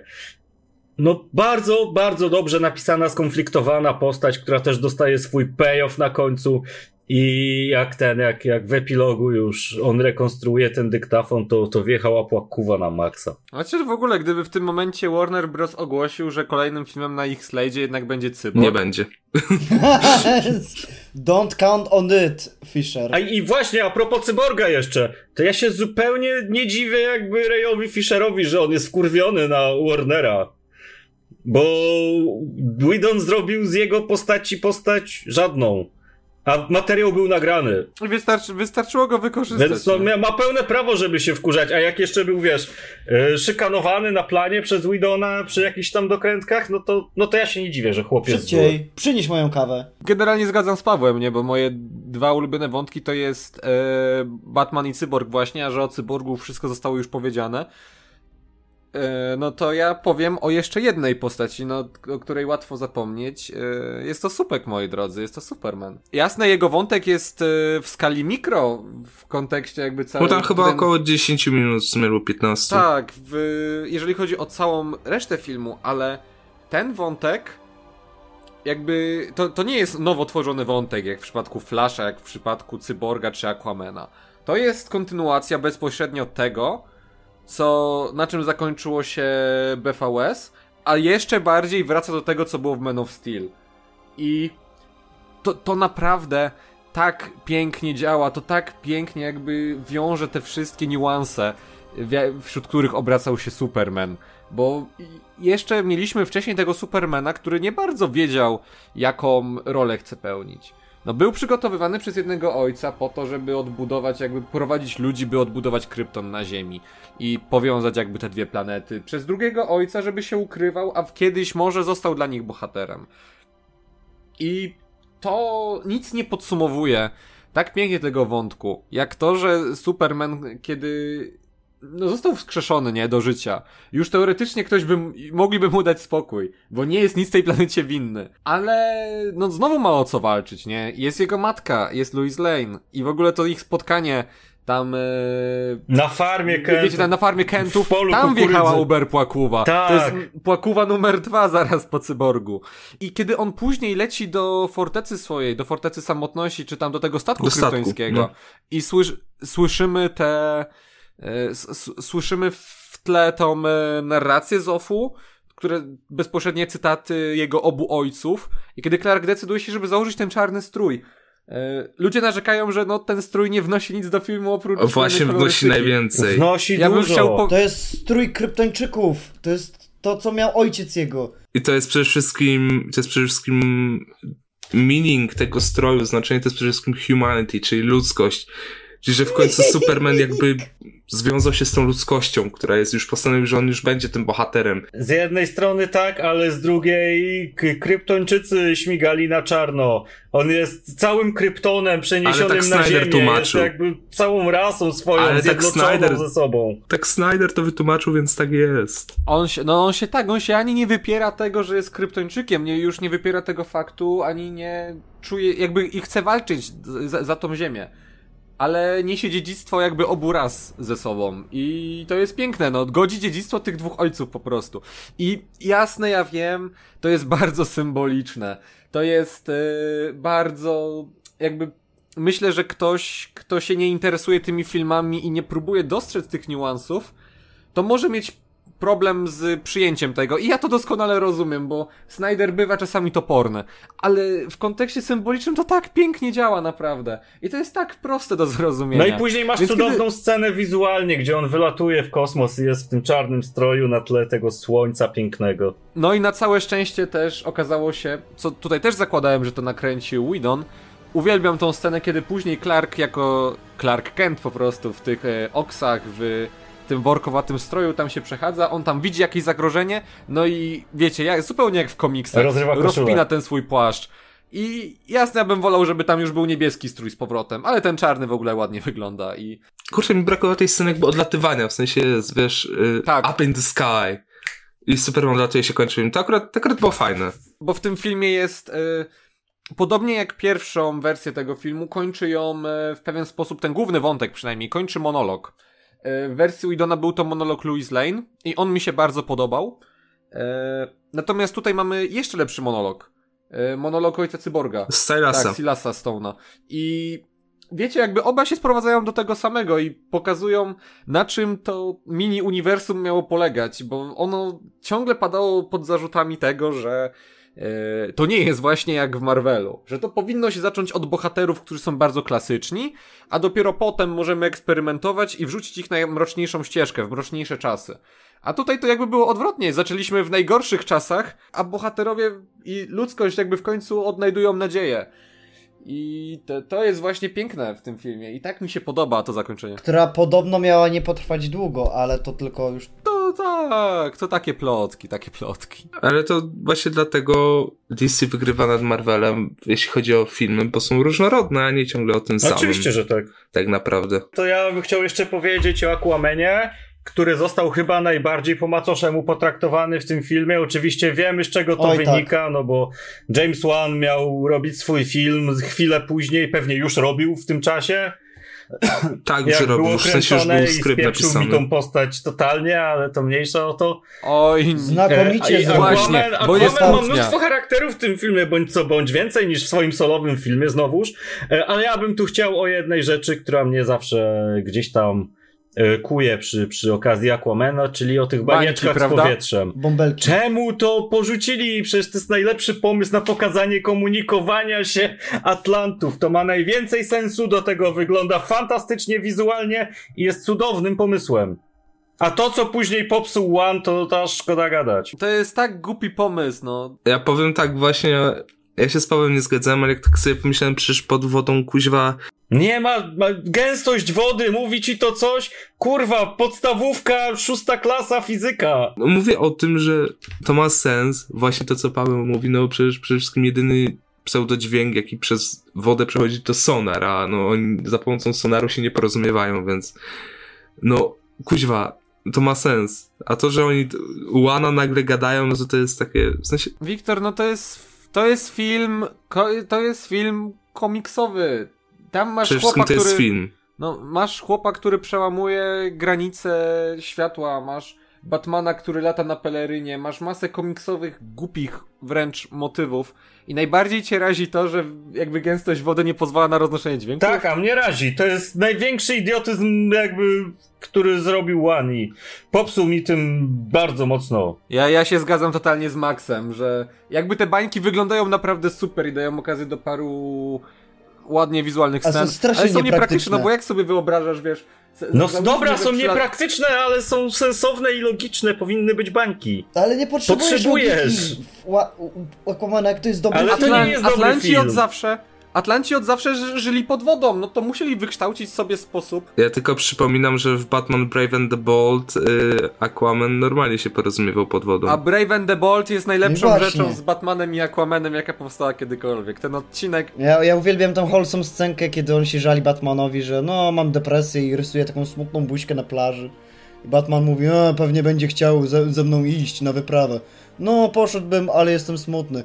Dobra, dawaj jest to najlepsza scena, jak e, Aquaman e, do tego, do e, Ryana Cho dz- dzwoni. No słuchaj, dzwoń, dzwonię w sprawie Batmana i ten Batman z tymi kropkami na mordzie.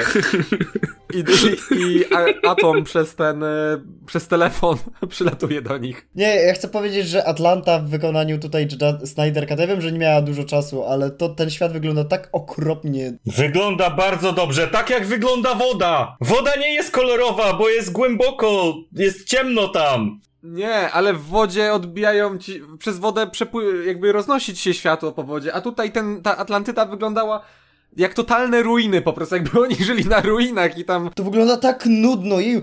Ja się nie dziwię, Ej, że chłopaki, Aquaman ma depresję, to jest po prostu naj, naj, najsmutniejsze królestwo w ogóle, to już te Amazonki mają lepiej, jeju, no naprawdę. Ej chłopaki, a gdzie są kolorki? No właśnie, One zrobił Nie to o wiele zrobił. lepiej. No nie, One- tutaj się nie zgodzę. Te, te kolorki naprawdę pod wodą nie były potrzebne, no to tak jak Paweł mówi, to jest głęboko pod wodą, tam nie potrzebujesz mieć kolorków. Ale to jest świat fantazy, stary, to jest, wiesz, fikcyjny świat Znaczy, ja też- baśni, gdzie... No ja też wolę Aquamana finalnie, jeżeli chodzi o Atlantydę. Natomiast y, no postać Artura trochę jest potraktowana, tak jak Paweł powiedział, trochę po macoszemu. A i tak jest lepsza niż w solowym filmie, bo jest przynajmniej jakaś i ma kilka fajnych tekstów. Nie, ja będę, ja będę bronił. Chociaż z drugiej strony do tej pory nie miałem żadnego powodu, żeby wrócić do Aquamana, a do ligi pewnie będę wracał. I ma tą super scenę, gdzie zjeżdża po wieżowcu chłopem. Po klatce schodowej. No nie, nie, no właśnie, właśnie- Na, na, Nie. naprawili to U właśnie. Idona przy po klatce schodowej zjeżdżało, tu normalnie wjeżdża jakby dachem i wychodzi tym, przodem, w sensie parterem. Mi się bardzo podobało w tym filmie to, co też e, mi zgrzytało, jak już mówimy o tej komiksowości i o tym, że no pewne rzeczy są nierealistyczne. Jeden z zarzutów, jaki był kierowany do wersji Widona, było wiadomo, że to jest, e, było w wersji Snydera, e, nagrane, jak Flash i Cyborg rozkopują grób e, Clarka. No i jasne, mieliśmy paskudny dowcip z Pet Cemetery w oryginalnej wersji, który był nie do zniesienia. Tutaj tego nie ma, ale to Flash mówi do Wiktora, wiesz, że moglibyśmy to zrobić tam w sekundę. I on mówi, no wiem. Ale to jest, bar- ale to jest bardziej ludzkie, po prostu. I pozbyli się tego żartu, że Am Amberian, no No, ale podoba mi się to właśnie, jak się rodzi powoli relacja między. No, tutaj się rodzą te dwie relacje między Aquamanem i Dianą i relacja między Flashem i Cyborgiem. Co Ale między Flashem i Aquamanem też masz super relacje. Między Cyborgiem a Flashem masz super re- relacje. Między... Podoba mi się, że nie ma w ogóle relacji Flasha i tej rodzinki. Ja wiem, że to Whedon dodał, ale to był największy błąd poprzedni. On chyba chciał z tego drugie Age of Ultron zrobić. Tak, ale to był najgorszy błąd, bo zamiast ten czas ekranowy tej rodzinki przeznaczyć na czas ekranowy dla bohaterów, to wolał dać rodzince. No Bo Whedon jest głupkiem. Oczywiście.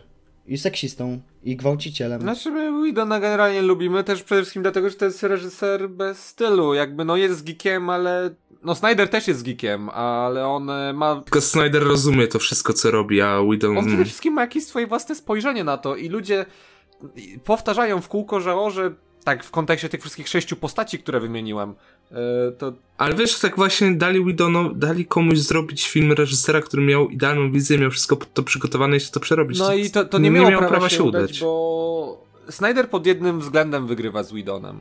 Bo jasne, możecie moi drodzy, mo w ogóle wszyscy odbiorcy popkultury mogą nie lubić tego e, spojrzenia Zaka na bohaterów, bo on jednak widzi ich w inny sposób, nie?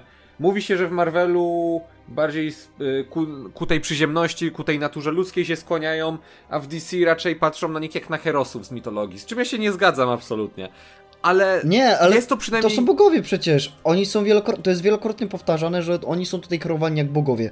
Masz na przykład Aquamena, co jak po e, sprzeczce z Wayne'em zanurza się w morzu i masz ten Tak, co mu śpiewają piosenkę super, po no szwedzku, bo- czy jakiemuś Come tam. on, to jest outsiderowa wioska. Po Tam, Istransku. tam nie masz nawet neta i masz człowieka, który gada z rybami i ratuje... y, Jezu, powiedziałem ten żart.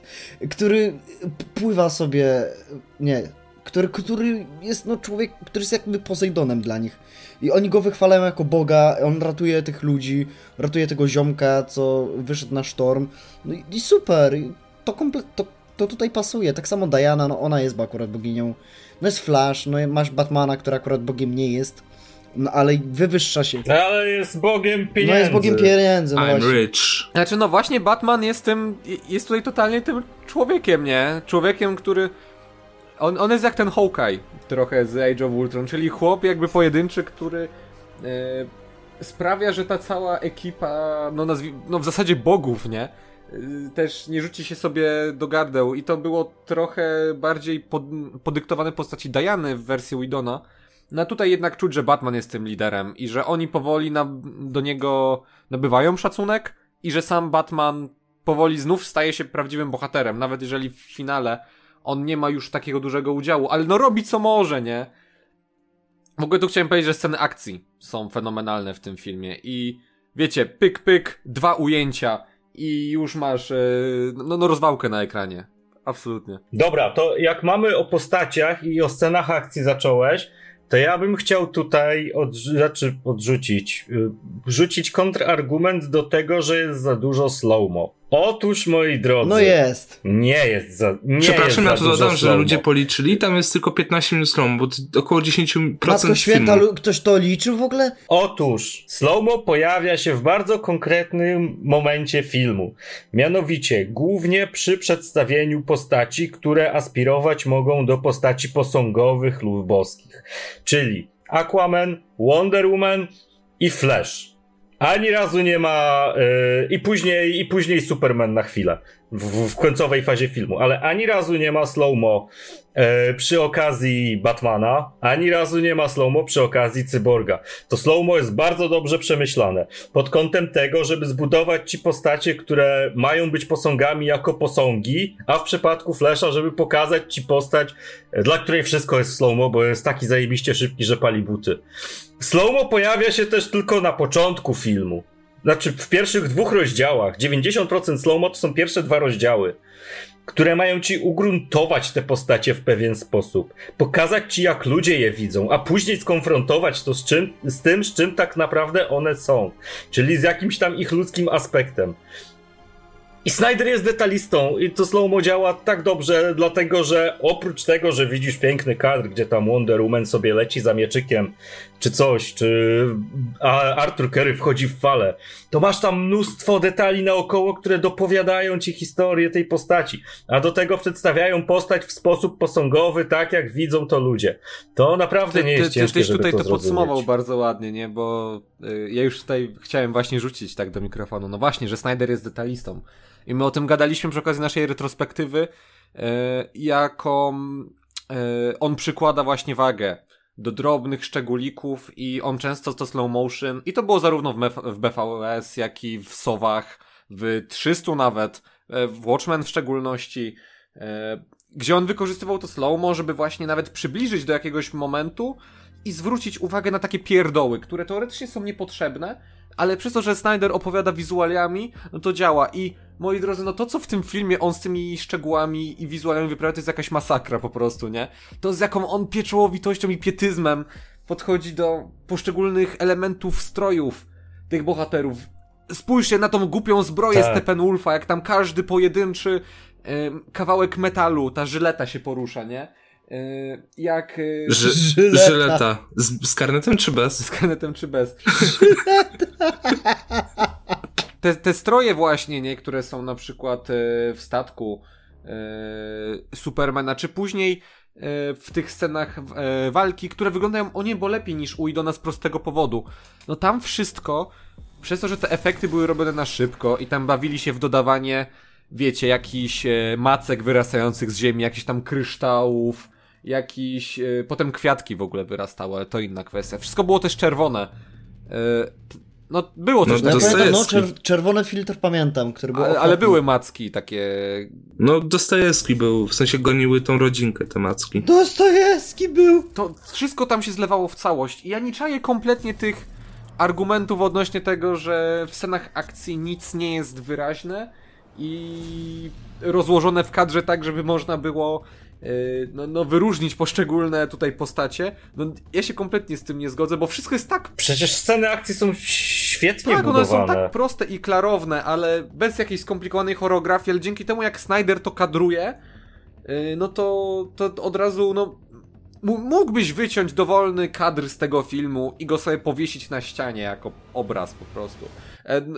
Notabene tak tylko dodam, z czego to może wynika, to, to przeczytałem dopiero wczoraj. E, Snyder zanim zaczął robić coś z filmami, studiował przez rok malarstwo. Mm, tak, dlatego on, on, są, on, on są szkice nawet robi do tych filmów, więc... No, widzieliśmy ten szkic, to ja tutaj to te, teraz 4 dodam. na 3. Ten 4 Ej, na to 3. Ba, to, to, tak. To bardzo dobrze, że sztuka Snydera została poniekąd doceniona. Ej, w ogóle ja tu chciałem jeszcze, bo Paweł mówił, że przy Batmanie nie ma slow-mo, jest slow-mo jak czołgiem jedzie i strzela. Ale nie ma slow-mo... A, bezpośrednio na postaci. Bezpośrednio na, pod, na postaci to raz, dwa posągująco, posągują, slow-mo, które posąguje tą postać. Eee, ani to nie jest długie slow-mo. Te slow-mo jak jedzie czołgiem to są, nie wiem, dwie a sekundy. Nie, a, nie, a, a nie ma przypadkiem tego właśnie z Millerem? Jak się pojawia po raz pierwszy w kostiumie, gdy go wzywał Gordon? Nie. Ej, ale propos slow-mo. Ja naprawdę zastanawiam się, kto widział jakiekolwiek slow-mo w scenie z Lois Lane kupującą kawę. Znaczy tam było troszeczkę zwolnione, ale to nie było slow-mo, to był zmniejszony klatkarz po to, żeby lepiej było I, widać i żeby, deszcz. I żeby z... Każdy film, który ma I, i żeby złapać Kamienia Zaka Snydera, no które sam sobie zrobił. Tak, to prawda. No i w ogóle żałobę, nie? Bo tam to, to jest ten moment żałoby i fajnie było go uchwycić. W ogóle Louis Lane w końcu jest postacią w tym filmie jakąś. Masz, że chodzi sobie codziennie biedna kobiecina, smutna, pusta w środku na ten grób i przynosi policjantom tą kawę i jest w ciąży do tego więc nie może pracować. To nie jest tak. O, bo, bo tu słyszałem też opinię, że no, bo tu Louis Lane jest taka smutna, dlatego że nie ma Supermana i ona bez Supermana nic nie znaczy. Nie, jest w ciąży, nie może pracować, bo jest w ciąży. Dlatego nie jeździ na super niebezpieczne misje reporterskie, na przykład. Taka ciekawostka dla fanów Donera, ten policjant to jest Jimmy Olsen z Supermanów, więc Naprawdę? Tak, właśnie się tak skapnąłem, kogoś im tam przypominał, a potem sprawdziłem obsadę, o faktycznie. O, ten, ten, ten policjant w ogóle mi przypomniał jedną rzecz. On był, E, on, on u Widona był, tylko on y, przy, przy tym żarcie z flamastrem na twarzy tego typa. No. On się pojawił na chwilę tylko. Na, natomiast, e, wiecie, w tym filmie bohaterowie naprawdę są bohaterami. To znaczy, oni faktycznie ratują ludzi. To są postacie z krwi kości po prostu. Każdy ma co najmniej jedną scenę, w której kogoś e, ratuje. Czy to właśnie Aquaman tam e, z tym statkiem, gdzie jasne, w- klasycznie w swoim stylu potem idzie, zabiera butelkę whisky i mówi, że no, on płaci. E, no ale te, tego byś się No bo się spodziewał po wkurzył, nie, ale wiesz, zirytował się, bo mu mówił, że ile razy mu, mówi, było mówione, że nie wypływaj podczas sztormu. E, Da- Diana, na jego koszt. Stary Diana ratuje ludzi. E, Batman nawet e, przez moment ta, tam zatrzymuje się przy tym żołnierzu, nie żeby mu powiedzieć, że idźcie stąd, nie? I to jest bardzo prosty gest, ale jednak Cyborg pomaga tej kobitce. Cy, cyborg również swoim ciałem zasłania tę, tą ciężarówkę lecącą, która została wysadzona. Coś, co zostało wycięte z wersji Widona i tam naprawdę trzeba było e, dopisywać sceny w rodzaju Save One, albo te dzieci e, na, na pustkowiu. Kto, czemu oni w ogóle, w ogóle tam mieszkają? Ja nie wiem, ale wychodzi na to... To, najlepsze to jest powiedziane, że to jest teren nuklearny i... Tak, i liga, i, i liga tam w ogóle rozpiernicza wszystko, nie? Ciekawe ile ludzi zabili przy okazji. Jak nie było stary ludzi, skoro przecież ten, e, potem było, że Superman cały blok z ludźmi przenosił. A, Ale to to nie ta wersja, aha. No mówię o Widonie, tak, cały czas o Widonie mówię. A, no, nie, bo w sensie, no ja mówię, że u Snydera nie było, bo Snyder to wytłumaczył, że o, radioaktywny teren i tu y, Stepanów robi też, żeby go nie namierzyli, a tam o, radioaktywne te pola y, po tym, po ra, jak to się mówi, po elektrowni atomowej. Po, po ludzie- Mowsienko, co sprzedawał Czeczenom uran. Ale już wiesz, wystarczy już No. tego ratowania, skoro już miałeś masę innych scen, jak superbohaterowie robili te wszystkie czyny podob- dla superheroin. Najlepszy przykład właśnie z tym, najlepszy przykład, właśnie, właśnie najlepszy przykład z tym Flashem mm, podczas tej drugiej walki, tej pierwszej walki z, z, ze stepującym wilkiem. Stepującym wilkiem. Właśnie, to tak propos stepującego wilka, bo o nim już sobie powiedzieliśmy trochę, o tym, że no nabrał Jest jakikolwiek... ładny! Jest ładny i E, No i właśnie, tak gadamy o tym stepującym wilku, o Steppenwolfie. O nim już powiedzieliśmy całkiem sporo, e, że stał się jakąkolwiek postacią. Natomiast w tym filmie jest również e, jeszcze jeden antagonista. E, No i oczywiście jest to teasowany, ta ciemna strona, teasow, teasowany od samego początku kampanii e, Darkseid. Moi drodzy. Chłop na krześle, co mówi. No właśnie, czy to jest ten Darkseid, jakby którego oczekiwaliście? Bo ja powiem jedną rzecz na Tak. wstępie. Jego jest w tym filmie naprawdę mało, tak. Ale jak już jest, to naprawdę działa. Tak, no czujesz zagrożenie, czujesz, że to jest ten potężny gość i czujesz, że on zrobi wszystko dla tego równania antyżycia i że knuje, a pod koniec jak mówi, dobra, to jednak trzeba to zrobić po staremu. To wiesz, że jakby była kontynuacja, to, to by była masakra niezła. Poza tym ma fantastyczną scenę, jak odrąbuje dla zielonej latarni rękę z pierścieniem. Jeszcze, jeszcze chcę sobie zabrać jako pamiątkę, nie? A tu odlatuje. No ale odlatuje pierścień. I w ogóle bardzo ładnie wygląda, bo e, przed jakby premierą filmu też ludzie się zawsze śmieli, jak ze Steppenwolfa, tak i z Darkseida się śmieli. O, mój mały Darkseid w CGI wygląda po sobie. Gówno prawda wygląda No super. bo wyglądał okropnie w tym pierwszym trailerze według mnie. Ale zmienili to na szczęście. No wiesz, pierwszy trailer, trailer pierwszym trailerem, no, No bo jeszcze tak. nie było dokończone efekty, ale wyglądał dość niepokojąco jako, wiesz, jako niby wynik końcowy samego filmu. Ale tutaj przyznam, ta scena, kiedy on wali tym młotem, naprawdę ładnie to wygląda. Jakby to nie są, wiesz, to nie są takie efekty naprawdę, naprawdę porównywalne do na przykład tego, co można spotkać u, nie wiem, Reevesa w Małpach, ale to są na takim standardowym poziomie, że przynajmniej ja wierzyłem, że to są postacie i wierzyłem, że to, co się dzieje dookoła nich, to jest sensownie. Tak, no nie, nie, miało, nie, nie wybijało cię z całości jakby to, że jakiś efekt ewentualnie był słabszy, bo tam się zdarzają momentami słabsze efekty, ale też nie miałeś wracenia, że bohaterowie obcują faktycznie z kukłami e, na green screenie. No nie są to na przykład właśnie, nie są to wąsy Supermana, znaczy usta Kavila, albo Steppenwolf y, u Widona. E, Co tam, Wiktor, o Darkseidzie chciałeś, bo coś zacząłeś mówić? No właśnie, bo tak czytałem fajne komentarze na Filmwebie, czemu Darkseid chce jakieś równanie matematyczne dla siebie. no wiecie, anti-live equation, nie? No tak. I... Zero-jedynkowość. Tak, zero-jedynkowość. Jakby ktoś nie wiedział tak krótko, to anti-live equation to jest jedna z potężniejszych broni ogólnie w DC, bo to jest jakby rzecz, która zabiera wolną wolę człowiekowi, czyli coś, co jakby no... Snyder lubi Boga, lubi religię, więc no anti-live equation, no to, to trochę zabieranie wolnej woli, więc Snyder wiedział co robi, a coś się, że anti-live equation to właśnie w drugiej części Darkseid znalazł i, i zrobił... Z... Tak, właśnie, no. A propos jeszcze tych efektów, bo sobie liczyłem, e, Snyder dostał na, na do, dokończenie tego filmu, czyli głównie na postprodukcję właśnie i skończenie efektów specjalnych, 70 milionów 80. dolarów. 70. 70. W- Ostatnio przyszło info, że 80. No, w każdym razie ja liczyłem dla 70, a film trwa 242 minuty. E, podzielcie, raz, zróbcie to sobie razy 60. I z tego, co mi wyszło, to na jedną sekundę jakby materiału miał 4820 dolarów. To jest nic. Na No nie, no sobie porównajcie jakby... jeżeli- 4000, niecałe 5000 dolarów na sekundę filmu i wyszło coś takiego, coś wyglądającego tak dobrze, to naprawdę jest duża sztuka. Tak, no bo no ten film jednak pamiętajmy, on trwa 4 godziny, nie 70 milionów powiedzmy na film dwugodzinny to jeszcze... To jest, to jest, to jest dużo troszeczkę. Już tak, to już jest ta wyższa półka. Shazam miał około 100, nie? Tak, i no Shazam wyglądał dużo gorzej, a trwał 2 godziny. E, tutaj ten film trwa 4 godziny, wygląda dużo, dużo lepiej. No ale też dlatego, że on był robiony na streaming. Ja w ogóle jestem przekonany, że oni pewne rzeczy jeszcze będą łatać. Bo to na streamingu wystarczy po prostu, wiecie, podmienić jedną rzecz i... W, e, i może ten film będzie wyglądać jeszcze lepiej, Ale, ale, ale, ale znowu dobrze. przyjdzie Szerszyn i powie, że zmieniają ci filmy i jaka to jest polityka zła. No, ja nie jestem jakby zwolennikiem. Już dostaliśmy to. Mamy dostać jeszcze jako osobny film e, Justice is Grey. I tam będą zmienione rzeczy, to będzie inna wersja filmu. Znaczy tam jest parę drobnych zmian tylko. A co mają zmienić E, konkretnie? kilka dialogów. Parę dialogów jest zmienne, tak. I kolory oczywiście. No Tam będą ja słyszałem, że gdzieś tam jest kilka scen więcej z Jokerem, ale Mm, Na pewno w dialog ma którym być miejscu zmieniony. ciężko mi Na powiedzieć. pewno dialogi mają być zmienione, to jest na 100% Ale właśnie, pewne. bo, bo, bo Darkseid jeszcze e, chciałem powiedzieć i to w sumie zatizował trochę Max.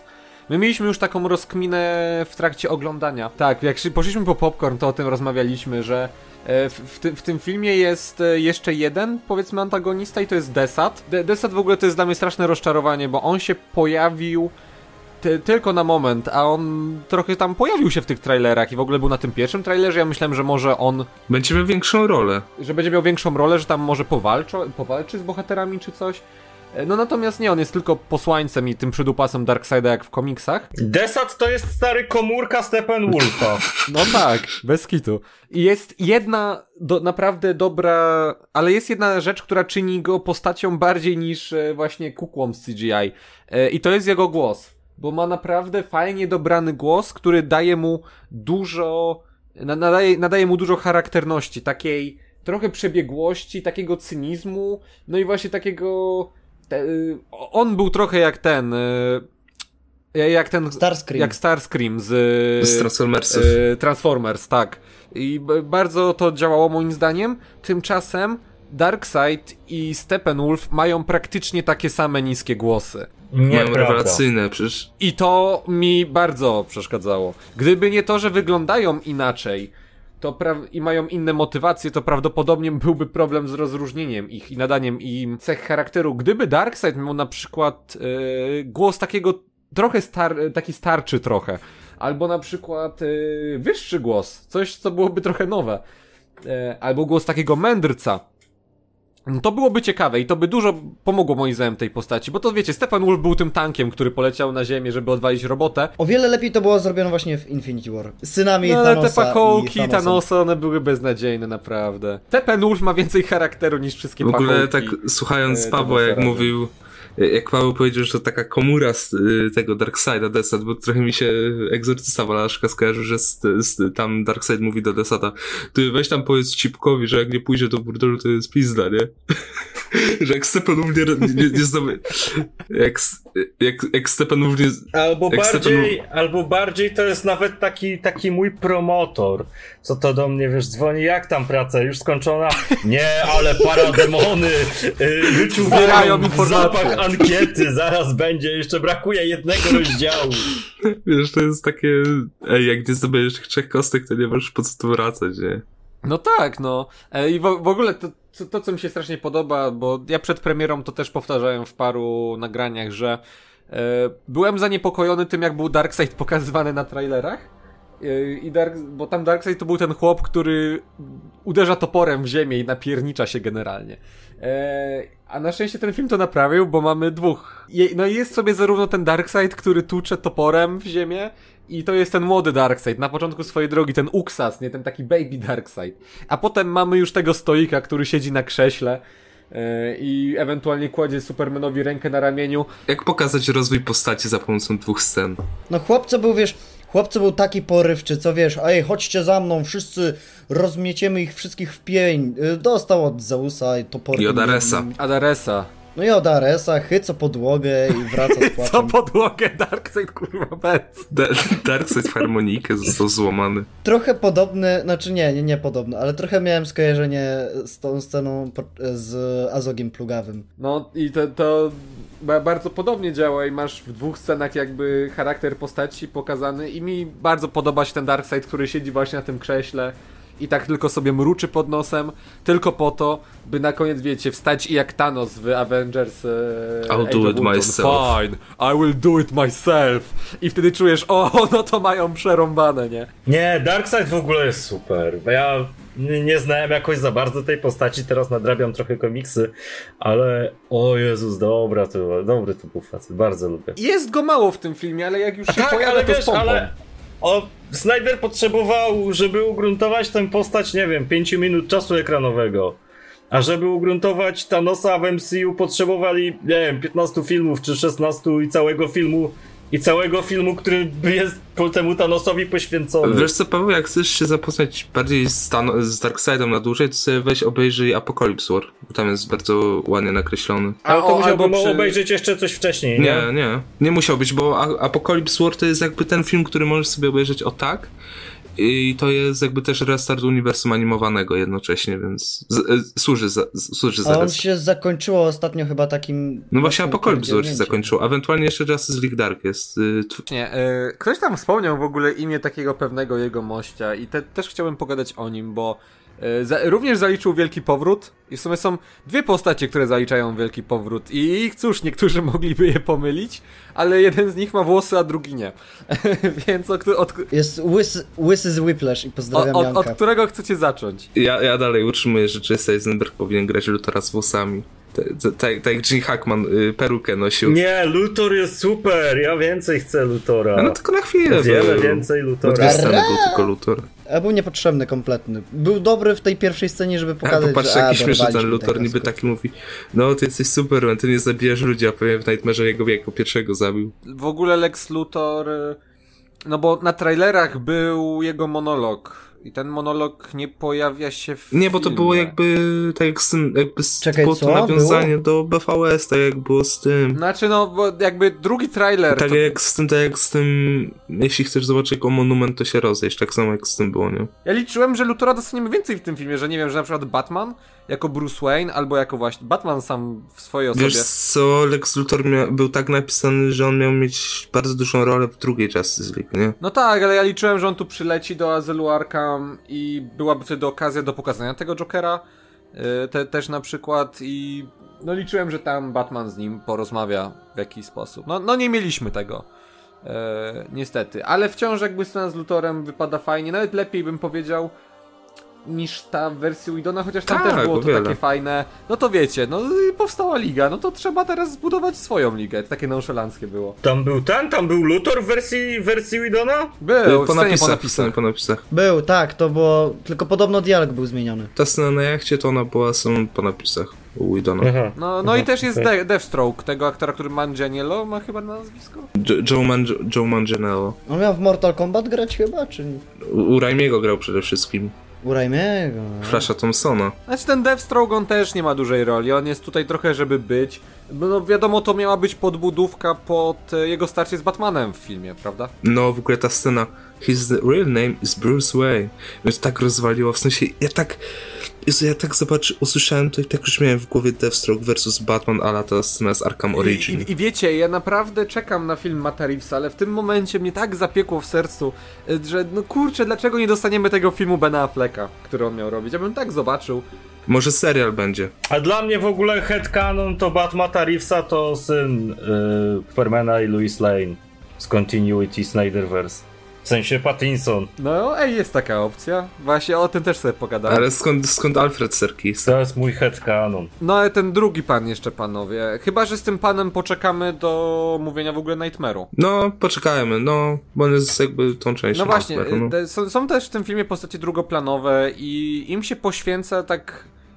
No, on- one nie pełnią takiej funkcji moim zdaniem jak w BVS. to gdzie- może, może zaczniemy od najlepszej postaci drugoplanowej, co? No, czyli kto? Alfred. Okej, to, to mnie zaskoczyłeś, to powiedz, y, wybroń tego Alfreda, bo... No, Jeremy Irons, no, co A co tam jest do bronienia? Alfred jest wyjebisty w kosmos, tak jak w GVS-ie. Znaczy, no jest, no jest okej, nie? I- Alfred Jeremy'ego Ironsa to jest najlepszy Alfred, sorry Michael Caine, ale tutaj pokazuje właśnie swoją dupkowatość, swoją dwulicowość, ale jednocześnie to, to, to ciepło. I to jest ten Znaczy, Alfred, czy, jakiego czy, czy dwulicowość, no jest po prostu cynikiem, nie? Czemu dwulicowość? No, no o tym mówię, że momentami jest taki, no dobrze, dobrze ci to wyszło, ale mogłeś to zrobić lepiej, na przykład tak, jakbyś nie był dupkiem. Nie wiem, dla, dla mnie ten Alfred jest i tak jest dużo, o niebo lepszy niż ten w wersji Widona. E, Bez żartów o i tak wybuchających... Be, bez żartów o wybuchających pingwinach. Tu, tu ma tylko jedną dobrą scenę, moim zdaniem, Alfred. Taką, którą zapamiętałem, i no to jest oczywiście ten monolog, e, no że no, nie, nie możesz szarżować nawyka, jeżeli nie masz czerwonej pelerynki. No właśnie, właśnie nie machaj czerwoną peleryną, jeśli nie możesz powalić byka, który na nią to, szarżuje. to, to jest tak Snyderowe pise, znaczy to Snyderowe, to jest Cristerio po prostu, nie? I czu, czuć to bardzo. A, a to akurat, y, to akurat Jeremy Irons na to wpadł. No to w takim razie Że, że, że właśnie miał, bo Snyder robił tak, że z każdym aktorem miał spotkanie Snyder, Terio, aktor i omawiali scenę i na przykład czy by mieli pomysł, żeby to zrobić lepiej. I właśnie y, tam Irons, y, tam on chyba to z szkoły aktorskiej powiedział, że tam takie wspomnienie ze szkoły aktorskiej, że, na, że tam profesor jeden jakiś tam mówił, że e, on to tak nawiązał, że jeśli nie chcesz przekombinować tam postaci, którą za chcesz zagrać, to lepiej tego nie rób, nie? I on to właśnie tak powiedział, że, że a to może zróbmy z tego, że nie szarżuj na byka. No. No ale to jest bardzo w, w stylu Alfreda, nie? Jak wyobrażasz sobie, że ten Alfred jest starym dziadem, który no rzuca takie powiedzonka, powiedzmy, metafory. no tak, tak, no. I to właśnie bardzo działa. Bardzo fajnie działa, dlatego będę, kurde, żałuję, że to, to, to też wszystko już nie wypali, nie? Że to już jest, no powiedzmy sobie, koniec w pewnym Czy na sensie, bo chciałbym t- więcej no, po ja prostu. bym nie powiedział, że na pewno, ale to no, po, pod koniec może. No sobie. też mówisz, że wiecie, wiecie, ktoś tam mówił, że nie, nie licz na to, że wam zrobią taki film, to by było za drogie. Ale wiesz co, mówi się o tym serialu o Batflecku, więc może i wtedy podejrzewam, że na pewno Irons jako Alfred wróci. Zwłaszcza, że Irons ostatnio nie gra raczej. No w E, Watchmana ostatnio grał. No tak, no Watchmen i, pew, i Watch, pracę przy Watchmen sobie bardzo chwalił, nie? I mówił, że się bawił wyśmienicie przy tym. No a to był pro, projekt, projekt dla HBO, więc No teoretycznie... tak, no. więc jest myślę szansa, że jako Alfred jeszcze wróci. Natomiast znaczy ja się zgadzam, że to jest świetny Alfred, nie? I no to jest godne pociągnięcie tego, co było w BVS. Pewno w Flashu Musketiego wróci. Ale moim zdaniem jest e, inna drugoplanowa postać, która jest najlepsza i to jest e, Silas Stone, czyli ojciec Tak. e, Wiktora. On nie, nie dość, że jest pisany fantastycznie, bo faktycznie zaczynasz na takiej... Bo w wersji Widona no był po prostu... No on był krystaliczny, nie? Po prostu cyborg mu nie ufał, bo go obwiniał za to, co on zrobił dla własnego dobra. A wiesz, tu jest chłop, który nie, który nie bardzo się interesował tym synem.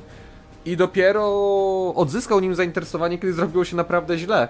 Przywrócił mu ciało, przez co cyborg jakby do dzisiaj cierpi. to jest takie, stary wyszedł po papierosy i wrócił dopiero jak synowi zaczęło się udawać w życiu, nie? I no, no, no, no i wiesz, y, on jednak walczy o odzyskanie tego syna i on też się później dla niego poświęca. Po to, żeby, cybo, żeby cyborg nie tylko ze swoimi przyjaciółmi z ligi mógł e, Uratować świat. e, u, u, uratować świat, ale też po to, żeby wreszcie się pogodził z samym sobą. E, I cyborg to robi. I, I też Silas się poświęca naprawdę w tym filmie. Bo dzięki temu, że on tam umiera przy tej kostce, co też jest płakuwa momentem. To jest kolejny płakuwa moment. I w ogóle scena uratowana, bo u Widona to no, mieliśmy kradzież kostki z offu. Tutaj mamy całą dodaną e, scenę w X-Lab. Tak to się nie jak- Starlabs. Starlabs. Starlabs. X-Labs, X-Lab. Boże. X-Lab to w czymś innym było. e, W Stalkerze. I on się poświęca, żeby bohaterowie mogli e, no polecieć tam do za, za tymi kostkami. Naznaczył tą kostkę w jakiś sposób i no kurczę, on fantastycznie nabudowuje charakter cyborga i cieszę się, że tak go rozwinęli w tym filmie. Mimo tego, że został uśmiercony, bo pewnie dlatego go nie chcieli zabijać, bo liczyli, że może ten film z cyborgiem jeszcze wyjdzie, ale ta ofiara była tutaj potrzebna dla rozwoju. Tatuś nie żyje, ale tatuś bardzo zasłużony. A tatuś był zasłużonym człowiekiem. Aktorsko też bardzo fajnie, bardzo fajnie wypadła ta rola. I pod kątem pisania, w sumie wszystko co powiedziałeś, to, to ja się mogę pod tym podpisać. Czy ktoś jeszcze o jakichś postaciach? A, ja, ja, ja o jednej. E, o pewnej kobiecie, która nagle ma czerwone oczy. I to tak zbiło całkowicie charakter. Oj, to tak, to prawda. Ale to nie jest Marta. No Więc- właśnie dlatego, że to nie jest Marta, to trochę... sp- Znaczy tak, I ta, ta scena, ta, ta scena straciła cały wydźwięk emocjonalny w momencie, gdy się okazało, że to nie jest Save Marta. Martian.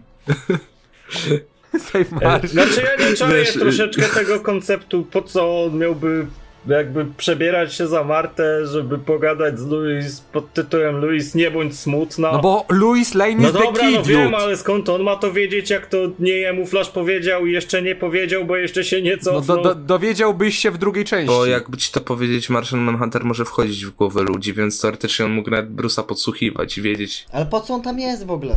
No bo to jest takie... W sensie on był, on był budowany trochę od Man of Steel, potem w BVS się pojawił, teraz tutaj takie... W sensie oni chcieli pokazać, że on już od No tych... dobra, no wiemy, że od początku tam jest. Ale trochę mnie to wybijało, ale poza tym wyglądał super. W sensie wizualnie mi się bardzo podobał. Kurwa, lepiej niż Supergirl. Co nie jest raczej ciężkie. To prawda, bo nie jest ciężko wyglądać gorzej niż postacie z CW, ale... W sensie na początku mi jakoś tak nie podobał się za bardzo, bo tak, kurde, niby Martian Manhunter miał gładką skórę, a tu jednak patrzę, to są blizny, kurde, po walkach, te, te na Znaczy, to policzkach, nie co są miał w chyba sensie. blizny, są takie bruzdy chyba po prostu, nie? Takie... No coś takiego, co, co Marsjanie tam mieli, nie? Więc to jest trochę połączenie tego z komiksów, trochę tego, tego z animacji, więc tak bardzo fajnie to Snyder rozplanował. Tak, Plus- i to jest super, bo on, y, on, je, on trochę jak te skróle z y, tego, y, z Captain Marvel. E, To, to nie do końca jest CGI, to jest CGI łączone bardzo z, z po prostu strojem i masą, tak, tak, toną tak. makijażu. Znaczy, to jest y, praktyczny efekt, w sensie aktor pod Tak. tym jest, jest po prostu strój nałożony, więc No i jest to ten, Mar Marsjanin z komiksu, nie? Jest bardzo stoicki. Oj, aż za bardzo. Jasne, on tak naprawdę można byłoby go z tego filmu wyciąć. I to Zielona Latarnia mogłaby na przykład przynieść Bruce'owi informacje, ale... Stary, właśnie dokładnie o tym mówisz, właśnie tak to miało wyglądać. Właśnie to zielona tak. latarnia miała na no koniec z jakiegoś przylecieć. powodu pokazał ci Zieloną Latarnię w tej Warner. bitwie. Bo Warner powiedział, że oni nie chcą, bo to John Stewart miał przylecieć na koniec, ale Warner powiedział, że oni nie chcą, żeby Snyder używał Johna Stewarta w ogóle zielonych latarni. Na, na początku było, że to Kilowog i ta, ten, ta, ta ryba z Green Lantern, co w Green Lanternie była, to, to miało być tak, że Kilowog i ta ryba przylecieli, potem miał być Hal Jordan, y, potem Abin Sur, a teraz y, John Stewart. A teraz, a teraz Martian Jeszcze miał. Ryan Reynolds przecież być jakaś zielona latarnia. Też oficjalnie potwierdzone, więc... No, to, to tak, tutaj się dużo pozmieniało. I ten Martian, on, on jest faktycznie trochę zbędny w tym filmie. Ale jest fajnym easter eggiem. W sensie, w sensie ja się cieszę, że jego użyli, a nie zielonej latarni. Bo, bo to trochę, w sensie chcia, chciałbym, chciałbym zobaczyć zieloną latarnię, ale jednak Martian Manhunter przez to, że, że wie co się dzieje i na Ziemi i w kosmosie, to jednak tak wie, że coś się zbliża. Jednak, jednak to miałoby sens. Tak jakby ci Hal Jordan Ryana Reynoldsa przyleciał, y, no siema, y, tu wszechwiedzący ci, co na y, OA siedzą i powiedzieli, że mam ci przylecieć i powiedzieć, że wojna się zbliża. No ale wie, wiecie, w ogóle y, podejrzewam, że no miał być jakikolwiek taki przekaźnik w tym filmie, bo to mało ludzi wychwyciło, kiedy nadcho, kiedy już tam była rozbuchana kampania promocyjna tej wersji jeszcze nie Widona, tylko to były te pierwsze trailery z y, chyba kwietnia 2017. To nie, wtedy... ostatni, ostatni zwiastun był Widona, cała reszta była Snydera. I jak jeszcze były te Snyderowe, to wtedy pamiętam ogłoszono, że Imagine Dragons Mają do tej, do tej wersji yy, dwójpółgodzinnej, którą miał wypuścić Snyder do kin, e, mieli robić piosenkę pod tytułem e, Unite the Seven. Przecież to byłoby takie... W sensie ta piosenka wyszła. No, nie. Tak, już się puszczę. Już się znajdę. Unite Seven. Stary, moja siostra słucha Imagine Dragons tak yy, namiętnie po prostu, ja nigdy nie słyszałem przy tej piosenki. Był leak, był, było 20 sekund. No to tak, ale chodzi o to, że pi piosenka nigdy nie wyszła w pełni.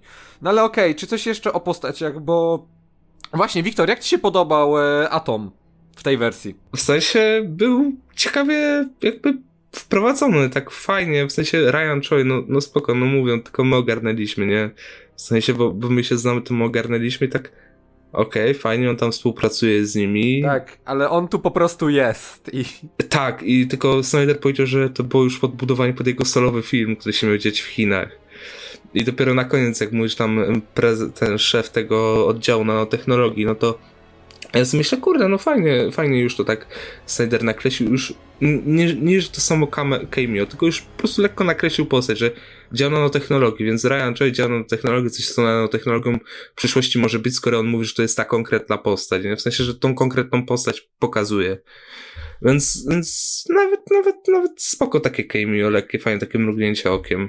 No, Atom jest, Atom był rozbudowany, rozbudowany przez ostatnie 6 lat w serialach i to jakoś nie za dobrze wyszło, a tutaj jednak no pokazali to krótko i jak kocham Brandona Ruffa jako aktora i jako Atoma, to jednak A to ten ciąg, dobra. O wiele lepiej brzmi. W sensie ten aktor jakoś tak o wiele lepiej Ja tam nie mam pojęcia kim jest Atom w ogóle, nic mnie to nie obchodzi. No ten skośny, co Ale tam przyszedł, mówił, że nie ma dziewczyny. No. Ant-Man, to jest Ant-Man, to jest Ant-Man z DC. Znaczy on był w tym filmie, no był i w sumie niedużo wniósł, ale... Ja, ja sobie wyobrażam, że na przykład mógł być, bo on miał być też już Justice League 2 jako Atom, jako w tym stroju, więc, więc to, że Snyder go pokazał, to według mnie to sensowne było na tym etapie jakby, że, że nie pokazał go w Man of Steel czy w BVS, tylko jednak w Justice League. No i no. właśnie e, takie postacie jak Martian Manhunter czy Atom, no to ludzie mówią, że one są zbędne, no jasne, że są, to prawda. Tylko, znaczy, Atom, strony Atom, ten, w sensie, tego filmu... Jakby Atoma nie pokazali, to Hookers, ale jeszcze Merchant Manhunter jeszcze jakoś miał jakoś tak ja, ja to rozumiem, czemu jakby tutaj jest i to ja się dziwię, że to trzeba naprawdę podkreślać. No bo ludzie mówią, że Snyder, skoro już dostał te 70 milionów, to powinien w jakiś spójny sposób e, domknąć tą swoją wizję. No i jasne, dokładnie to zrobił. Domknięcie tej wizji z 2017 roku, kiedy jeszcze w planach było Justice League Part 2. I pewnie Justice League Part 3. I Part 3 i Man of Steel 2, bo generalnie to w ogóle nie miało być uniwersum, bo ja się dokształciłem, poczytałem trochę. Sn Snyder miał zrobić 6 filmów i miały być to kolejno Man of Steel, BVS, Justice League, Justice League Part 2, Justice League Part 3 i wszystko miało zakończyć się Man of Steel 2. No i Man of Steel to jest ten największy nieodżałowany tak naprawdę moim zdaniem, bo to by, bym zobaczył bardzo. No dlatego no ten film trzeba tak oceniać, nie? Jako po prostu coś, No to co zobaczysz, miało... ale reżyseria Abramsa. Co, coś, co miało wyjść w 2017 roku i było rozważane, że będzie mieć kontynuację, więc nie dziwne, że nie zamyka wszystkich wątków, tylko No, no w, zeszłym, w zeszłym roku Justice League 2 miało wychodzić już. No, chłopie, by, by, bylibyśmy już po Flashu, po Cyborgu, po Justice League 2, po Green Lantern Corps, yy, Nie, fla, Flash, Flash, Flash, w, Flash w kwietniu tego e, roku Flash miał, Nie, nie, Flash miał wyjść przed Aquamanem jeszcze. Pamiętam. Ale nie, mówię o tym już Musketiego tak, jakby. Tak. No ale no przełożone. E, no właśnie i ten jeden, jedna rzecz, o którą się ludzie kłócą i która w zasadzie nam do, do, dodaje do tego filmu kolejne zakończenie, bo film równie dobrze mógłby się zakończyć w chwili, kiedy cyborg odlatuje, e, a Superman tam, wiecie... Rozpina koszulę. Mhm. I to byłoby perfekcyjne zakończenie, natomiast potem mamy jeszcze tą sekwencję z Lutorem, którą myślałem, że to ona zamknie film, no ale potem jest jeszcze coś, to znaczy Nightmare. Some, something Darker, jak to zostało określone i Max, może ty zacznij, bo wiem, że ty masz najwięcej problemów z tą Ja mam straszny problem z tym. Ja wiem, że to jest ta wielka wizja Snydera i reżysera, ale to strasznie wybija cię z rytmu, kiedy dostajesz tak ładny, kapitalny, kompletny film, jakim jest właśnie Justice League. I potem nagle dostajesz e, cały Nightmare, który praktycznie do niczego nie, do, nie, nie, prowadzi. I na koniec jeszcze pojawia się Martian Manhunter i zapowiada filmy, które i tak nie powstaną. Ja, rozum, ja rozumiem, że e, to jest wizja jego. I tak miało być, tylko że kurczę, co z tego, jak to się na taki, na, na sam film, no nie, niezbyt dobrze to się, wiesz, e, oddziaływuje. Jakby, gdyby nie było tego, to to Justice League byłoby naprawdę świetnym filmem. A tak to jest, e, tak mam taki, nie wiem, zgrzyt w tym, tym bardziej, że ta scena się strasznie ciągnie i ciągnie i e, nie wiesz nawet o co chodzi, jakby, gdzie, czemu nagle jest ten, czemu nagle jest da, Deathstroke, gdzie jest Aquaman, gdzie Wonder Woman, no ja wiem, później przeczytałem o co chodzi, to jest akurat ta scena ma być, dziać się właśnie w, później w Justice League 2, ale no, mógłby po prostu, albo mógłby to wpleść w tę scenę, gdzie Barry biegnie i ożywia Supermana i tam mieliśmy te retro... I tam... To by nie miało sensu. No to ja wiem, albo po prostu całkowicie wyrzucić do kosza i Gdyby film się skończył na momencie Superman właśnie mm, tą koszulę i masz to logo, to by było naprawdę bardzo ładny film i kurczę, też dobre zamknięcie, a tak no... No nie wiem, no ja czuję ma, ma naprawdę mocny dysonans po seansie. Mi się ta scena podoba, ale jak już tak Max mówi, że narzeka, że mogła być w innym momencie, no to ja widzę tu dwa miejsca. To jest albo, albo po napisach po prostu. Tak, tak, żeby film się skończył normalnie po napisach to przedziało. Albo druga, jak Cyborg, jak chcą ożywić Supermana, co on tam ma wizję, że właśnie Aquaman umiera Wonder Woman, no to jeszcze to wstawić. No tak, no, no właśnie to o tym Max powiedział to, to ja się akurat z tym nie zgodzę, ja widzę jedno potencjalne miejsce. Mi się podobało. Tak czy siak. E, spoko, też jeszcze zaraz ty, Wiktor i Paweł też powiecie, tylko ja bym chciał powiedzieć, gdzie ja bym tą scenę widział. E, moim zdaniem ona by się sprawdziła najlepiej na samym początku filmu. Jako prolog. Po, bo to by było coś jednak, yy, co by budowało niesamowity suspens i niepokój o to, czy bohaterom się jednak uda. Bo w chwili, kiedy wiecie, zaczynamy od tego spustoszonego świata, który znamy już z Batman vs. Superman i wiemy, że Aquaman e, nie żyje, że Wonder Woman nie żyje, że jest Joker w tym filmie. Yy, wiemy o tym, że Superman jest zły, no to wtedy pojawi pojawiłoby się pytanie, kurczę, co jeśli im się nie uda? Przecież to jest Snyder na pełnym Snyderze, on mógł tym tutaj zrobić co chce. I to by działało super, natomiast po napisach to i tak wiemy, biorąc pod uwagę, że właśnie w tej scenie jest Joker i że jest Flash w tej zbroi i jest Amber Heard. To są osoby, które miały brać udział w dokrętkach. Tylko Ezra Miller się nie pojawił ten Flash jest full CGI. O nie, o. Tak, to jest full, to jest full CGI Flash Ale będę teraz za, bo, za rewatchem kolejnym, bo, będę teraz... Bo Ezry, ja tam od razu zauważyłem i sobie tak skojarzyłem, a przecież Ezra Miller nie pojawił się na, na dokrętkach, więc... Ale te inne, te inne osoby się pojawiły i to jest dla mnie dowód tego, że no to jest ta scena, która ona jest tutaj tylko po to, żeby oddać Snyderowi co jego, bo on on, tak, on, on nie ma szans tak. już, żeby te jego kolejne części powstały. No chyba, że jako komiks powiedz. No pono, ponoć ma powstać. I wiesz co? Cieplej odbieram to zakończenie ze względu na to, że dostanę mm, finał tej historii w ramach komiksu.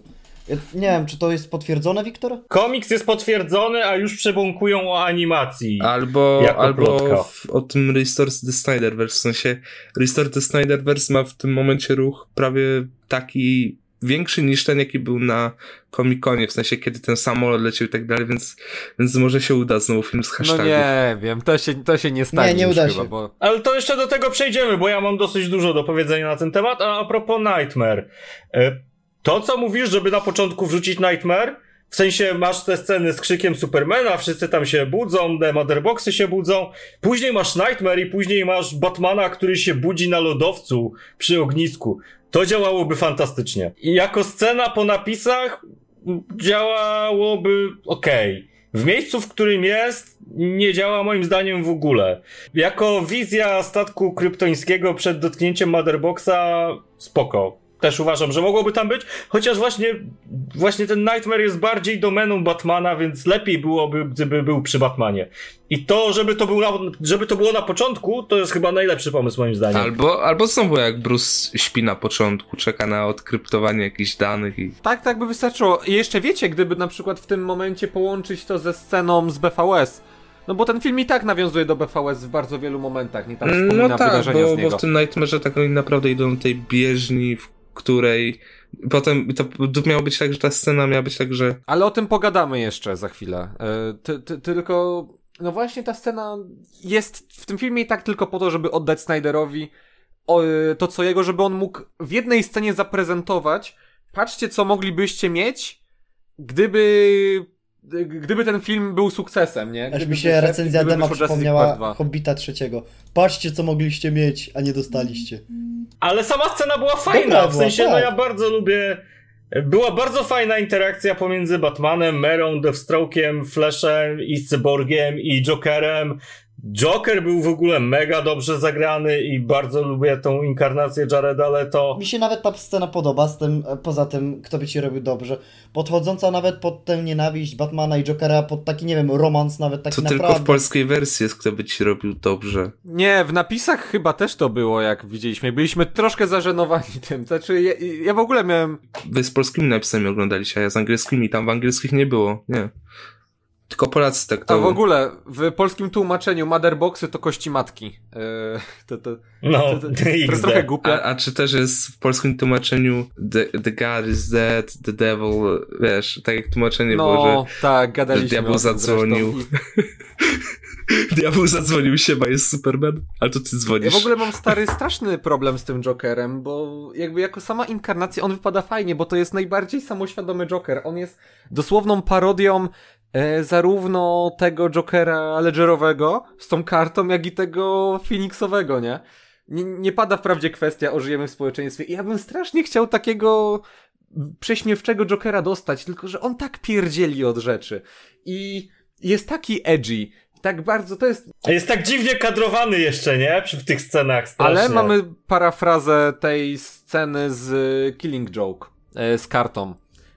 Co jest, no jest to jawne nawiązanie po prostu i w ogóle ta, Ale wypadło spoko, w sensie, no wiesz czemu, nie? Ja czekałem w ogóle, aż on opowie ten żart o tych dwóch gościach, co przez dach przechodzą. no ja myślałem, że to będzie. Przez chwilę naprawdę byłem przekonany, że oni to To by dadzą. tak pasowało, w sensie, to by tak fajnie, w sensie, gdyby to były ostatnie słowa Jokera i gdyby tylko się uśmiechnął, a tu zaraz o Superman przyleciał. No ale to wiesz co, to, to by lepiej moim zdaniem działało na początku i by moim zdaniem nie działało w kontekście tych wizji, które miał Cyborg, bo no wam się one podobały, a ja byłem strasznie rozczarowany, bo te wizje były wykorzystywane w kampanii e, promocyjnej filmu. Wiecie, martwa Wonder Woman na stosie, e, Darkseid e, zabijający Aquamana, e, Nightmare, e, ta rozwalona Justice League Hall. I ja naprawdę byłem przez chwilę przekonany, że może faktycznie Snyder coś poeksperymentuje w tym filmie i że ten Nightmare będzie wpisany w narrację. To znaczy, na przykład bohaterowie przegrają w pewnym momencie, jakoś tak przed ostatnimi pół godzinami filmu. Będziemy mieli sekwencję w Nightmare z tym wszystkim. I dopiero Flash jakby to wszystko odwróci. Dostaniemy spłacenie e, Louis Lane is Aha, the czyli takie przejście o, powiedzmy, pół roku później. Tak, tak. I, I że potem wrócimy i że bohaterowie to naprawią. To byłoby złe. A ja bym wolał dostać to, żeby to było, ten Nightmare był po prostu wpisany w narrację, a nie jest. I to mnie boli. Wiesz co, mog- możesz jeszcze to tłumaczyć tym, że Nightmare, ta se- sama sekwencja dzieje się jeszcze przed finałową walką z Steppenwolfem i nawet przed tym, przed w ogóle akcją Justice League. Tym bardziej, że jest bardzo dużo tutaj prawdopodobieństw i wyglądających elementów, które mogą na to się nachodzić. Mm, Łącznie z tym, że Nightmare mieliśmy już też właśnie przy okazji Batman v Superman, kiedy Superman go do, ostatecznie dorywa i zabija.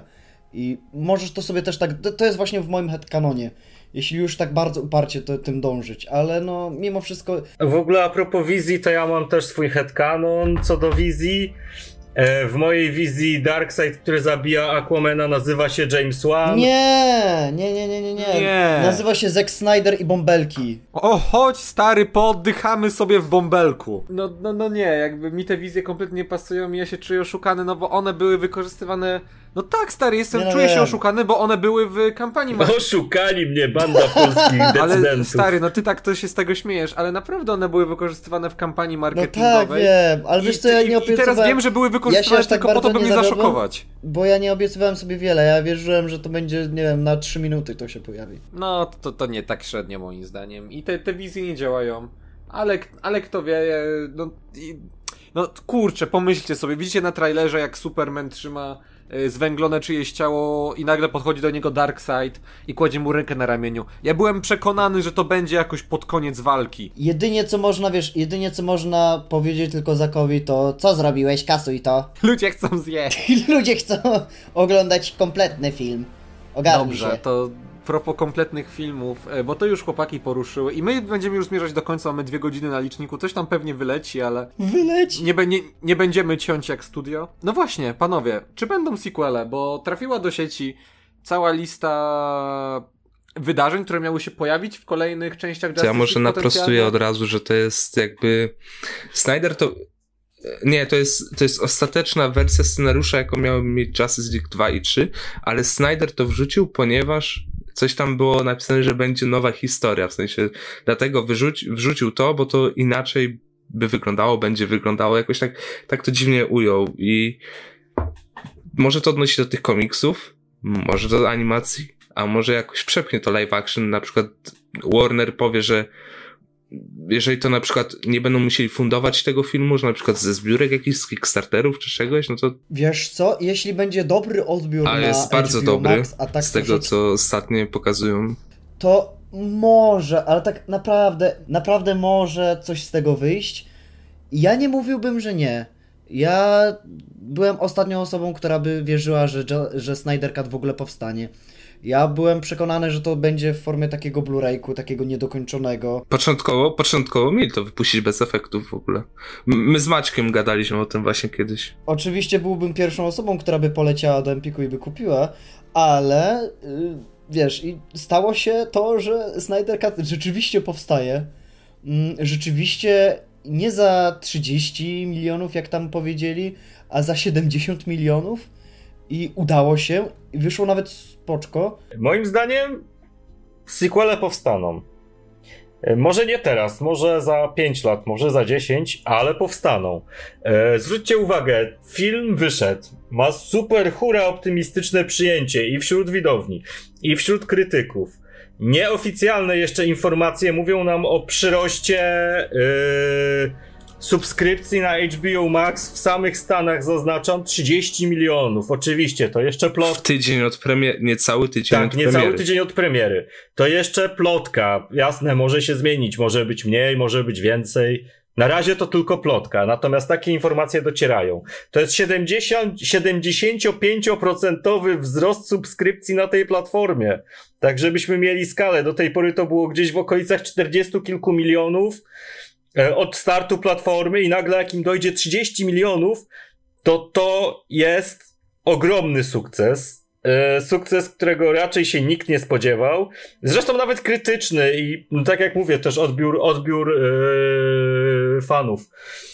E, Ten film dalej ma ponad 95% na, na Rotten Tom- Tomato w, audi- w audience Ja bym score. chciał powiedzieć jedną rzecz w odnośnie tego, co ty mówisz, że na, tacy najwięksi, najbardziej zajadli krytycy tego filmu to są ci, którzy byli bardzo negatywnie nastawieni już przed premierą. Ale są i tacy... Tak, a nawet, a nawet, wiesz, a nawet niektórzy z tych ludzi, którzy otwarcie jakby mówili, że to będzie gówno jeszcze przed filmem, przyznają, że ten film ma bardzo dobre elementy. Tak, ja bym tutaj chciał pozdrowić bardzo e, redaktorów e, tego fanpage'u i w ogóle portalu e, Uniwersum DC Comics. To jest polski fanpage, który no, się zajmuje tym uniwersum i chłopaki stamtąd nie przepadają ani za Man of Steel, ani za Batman vs. Superman, ale bardzo sobie chwalą e, właśnie Justice League wersji Snydera. Więc jakby widzicie, da się zmienić też podejście. Y, Bo tak, bo no, jesteśmy kilka dni po premierze. W sumie już mamy info o tym, że komiks, plotki o tym, że animacja, więc myślę, że ogłoszenie e, właśnie na streaming, może w formie seriali, w sensie miniseriali, miniserii takich pięcio czy sześcioodcinkowych, może w formie filmu pięciogodzinnego, czterogodzinnego, ale myślę, że te kontynuacje powstaną w formie live action. Zakładając, że dwójka ma się dziać w Nightmare, no to nie potrzebujesz za dużo takich, wiesz, wybuchowych efektów specjalnych. No, zrobisz na green screenie po prostu miejsce po apokalipsie, paru aktorów dodasz. Nie, pojedziesz do Bydgoszczy, stary, nie będziesz musiał w ogóle green screena stawiać. Albo do Bytomia. Albo do Bytomia. No tak, no jasne, że jakby dwójka miała być w Nightmare, że nawet tylu aktorów nie potrzebujesz, bo Jason Momoa wrzucisz go na 5 czy 10 czy pierwsze 15 Co tu minut jest? i go zabije Darkseid. Gal Gadot też zaraz ją zabije Darkseid. I co, będziesz potrzebował e, Afflecka, Amber Heard, którą możesz zrekastować i która powinna być zrekastowana, Jareda Leto, który nie kosztuje nic i Raya Fishera, który by Snydera całował po rękach, gdyby ten go wziął do jakiegoś projektu. Tak, bo Ray, Ray Fisher generalnie nie ma roboty. Ja o sequelach powiem jedną rzecz, bo e, ja bym bardzo chciał zobaczyć kontynuację Snyder Cutu. Mimo tego, że ono mi działa naprawdę jako jeden spójny film. E, tylko, że kiedy ja czytam te pomysły, jakie Snyder miał, jakby no jest parę w ogóle sprzecznych wersji, nie? W jednej wersji dzieciak, który przejmuje schedę Batmana jest synem Bruce'a i, Lo- i Lois Lane, w innej wersji jest synem Clarka i Lois. No teraz oficjalnie jest synem Clarka i Lois, powiedział Snyder, że to oficjalnie byłby syn. Jest parę różnych wersji. E, We wszystkich się przewijają same motywy, czyli ponowna bitwa, kosmiczna bieżnia, zielone latarnie. E, W niektórych się nawet pojawia Big Barda, e, co jest ciekawe, bo dostaliśmy e, na, na momencik dosłownie postać e, Granny Goodness w tym filmie i ona kompletnie nic nie wnosi, łatwo ją przegapić, ale no to znaczy, że sama Big Barda by się mogła pojawić, bo w ogóle przecież powstaje taki film jak Nowi Bogowie. E, I te i te pomysły już są tak absurdalne, tak groteskowe i jasne w tej wersji Snyderversum by mogły działać, ale ja bym wielu z nich nie chciał. I jako komiks, na przykład pisany przez Scotta Snydera, jak najbardziej, bo on lubi takie porąbane rzeczy. Zresztą teraz on przecież pisał e, to DC Death Metal, które też było opowieścią postapo. E, I jest bardzo jest bardzo dobre, polecam, bo y, czy, czy, czytałem na razie pierwszy tom, ale zabiorę się za kolejne. I to, już są takie po, pomysły, których ja bym raczej, no w kinie by nie przeszły, chociaż tak jak Paweł mówi, może na platformie streamingowej, kto wie, tylko Poza tym patrzcie, robią nam serial o latarniach, Jeff Jones robi. Tak? Jeff Jones? Ale Jeff to, Jones. to, to pan Berlanti robi, więc... no, no to nie wiem, nie, nie jestem inny. przekonany, to jest strasznie życzeniowe myślenie, żeby te filmy wrócić. Ja mam pomysł, żeby po prostu usunąć całe Arrowverse i te pieniądze przeznaczyć na stworzenie Ligi Sprawiedliwości. Tak, tak nikt tego tak nie ogląda. poproszę. Wyrzucił go. Sy- Synu, odblokowaliśmy tobie Snyderverse. Ale to patrz, to po co zamiast robić jakieś gówna Shazamy 2, Black Adamy, to niech wezmą, zrobią Shazamy jakieś dwa 2. dobre filmy. No, Shazam troszeczkę mnie nie obchodzi. E, dobrze, panowie. E, czy coś jeszcze o sequelach, czy możemy przejść już do podsumowania? Chciałem powiedzieć, że kosmiczna bieżnia to jest największy bullshit, jaki kiedykolwiek powstał. Bo Flash jest na tyle szybki, że on nie potrzebuje No bieżni, bo żeby się miała w tych, koniec w tych sequelach miała pojawić się y, tak zwana kosmiczna bieżnia, na której Flash miał jakby biegać z dużą prędkością po to, żeby wygenerować podróż w czasie. Ale hej, to jest bullshit, ale ten bullshit był też w komiksach. Co jest? Ale ten bullshit był też nawet w kryzysie na nieskończonych był, ziemiach, był, który Nie było. kocha. Ale to nie była kosmiczna bieżnia, tylko to A była to była bieżnia ziemska zasilająca- bieżnia, nie Boża. Normalna bieżnia. To była bieżnia zasilająca działo antymateryjne, a nie kuźwa, żeby się Flash cofnął, hehe. A bo jak będzie biegał od Normalna tyłu, to się cofnie na ludzka. bieżni, dobra. Ale no stary, jest różnica między cofnięciem się o kilka sekund, gdzie i tak widzisz, że Berego to wiele kosztowało, a jest różnica między cofnięciem się w ogóle o...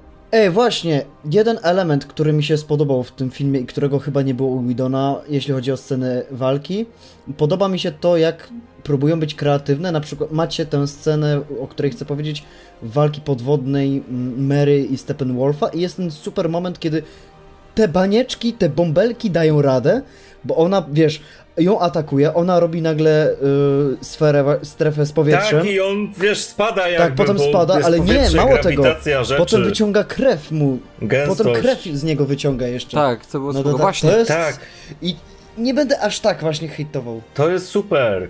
To jest logiczne wykorzystanie Atlantydy. To jest bardzo ważne, moi panowie, krew, e, bo w tym filmie jest Erka i ona się przejawia zarówno w cyborgu, który mówi fuck world, co jest trochę głupie, i w krwi w paru momentach. I w Batmanie, a fucking kill Masz you. to jak w banku. Believe me, I'll fucking kill you. No i co? E, czy ta Erka była w ogóle potrzebna? Bo jak dla mnie bez niej by No, się obyło. A dla mnie była. Ale ona no, podkreślała to, że w jakim świecie brutalnym no, żyjemy, nie? Właśnie o to chodzi, właśnie pokazuje, że, że tu nie ma cackania się, że taki ładny świat piękny jak w Marvelku, tylko kurde tutaj oni mówią, no chłop traci rękę, no to traci kuźwa, a nie, że... Żeby nie było, my lubimy filmy Marvela. Tak, żeby nie było, a nie, że chłop mu walnął siekierą i co jej ręka mu nie odpadła, tylko lekką rysem. Szanujmy się. To on tu pokazuje jak prawdziwe walki, a nie tylko walki, że wiesz, że bong, go to hot Bong! jail. No. Bonk. Nie, moim zdaniem Ereczka była potrzebna i spisuje się wyśmienicie. Walki są soczyste, krew się leje. Ja lubię krew na ekranie. No ja, ja bym powiedział, że no fa fajnie, że jest, ale gdyby nie było jej, to bym no jakoś nie wiem, nie żałował bardzo, że przepraszam bardzo, dlaczego tutaj y, Znaczy nie, no ma jasne, że kosmicznej tak. juchy. Oczywiście, że tak, ale jak jest, to jest spoko i nadaje, wiesz. Z Fa- zobacz, to jest tak samo, ta, tak samo jak w BVS, nie? W tej wersji kinowej też nie miałeś e, krwi. Ta wersja doszła w. Ta, ta krew doszła w Ultimate Cut dopiero. I miałeś na przykład, jak tam Batman rozbija komuś e, ten pudło na łbie. Nie umywalkę wyjątkowo, tylko tam pudło jakiemuś bandziorowi. No i w wersji kinowej nie było krwi. No i pomyślałeś, okej, ale ten Batman jest zajebisty. Następnie rozbił tą samo, to samo pudło w wersji Blu-raykowej. No i tam ta krew była i no okej, jest krew, spoko.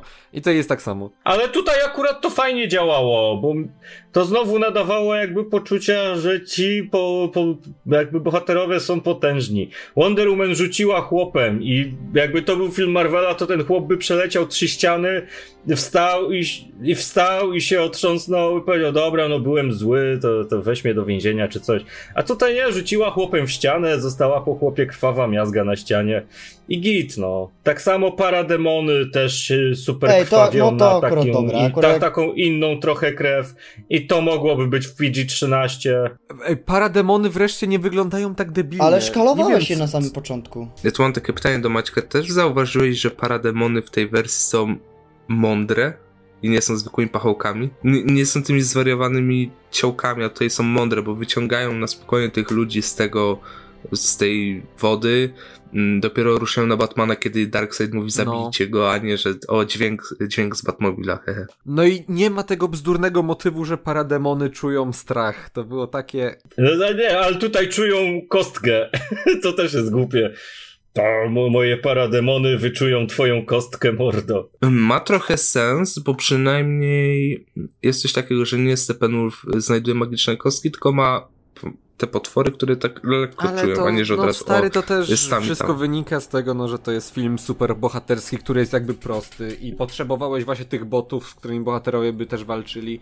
E, no ale no nie ma ciągle żartów z robali przynajmniej. Tam jest jeden chyba, to tam Stupid Inste- i, Insects. O, ja mam jeszcze problem jeden z tym filmem. Bo ja mu dałem w ogóle 10 na 10 serduszkiem i dalej utrzymuję tę ocenę, mimo że, mimo że ma jakieś tam swoje głupotki, a do najważniejsze z tych głupotek e, to moim zdaniem się zalicza właśnie ta scena w tym muzeum. Po co ona jest? Co ona wnosi? Nie wiem. Oprócz tego, że się kończy wholesome sceną Diany z dziewczynką. I jest ładna, i jest ładna walka. Ta scena ci w jakiś sposób ustanawia Wonder Woman, nie? Jako ta postać, która walczy, bo to jest konieczne, ale z drugiej strony jest pełna życzliwości, nie? I przypomina ci o Lassie. Tak.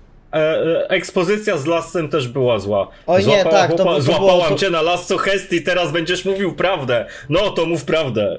Ale stary, zo, zo, to, to chyba nie jest kwestia pisania, tylko to jest kwestia yy, samej Gal Gadot, bo zobacz, jest w tym filmie jest sporo ekspozycji, jak ci Silas mówi, jak Cyborg coś tłumaczy. Tak, ale ona jest też bardzo wizualna często. Tak, i to są, ale to, są- i to są tak dobrzy aktorzy, że oni ci to sprzedają, a niestety No Gal Gadot nie jest nie, dobrą nieważne Kal-El, ile Snyder no. by dołożył, nieważne ile Snyder by dołożył do tej wersji jakichś swoich elementów, nieważne jakby dbał o tą warstwę, Gal Gadot pozostanie Gal Gadot i tego nic nie naprawi, żadne dokrętki. Mi się wydaje, że ta scena była tylko po to, żeby jakby lekko wprowadzić każdą postać. No, No mamy tak, no, scenę no z ja się Barem, żeby go czepiam, bo ona totalnie nic nie wnosi, ale wyglądała super Nie, i ja walka rozumiem, była super i slowmo było super w tej scenie.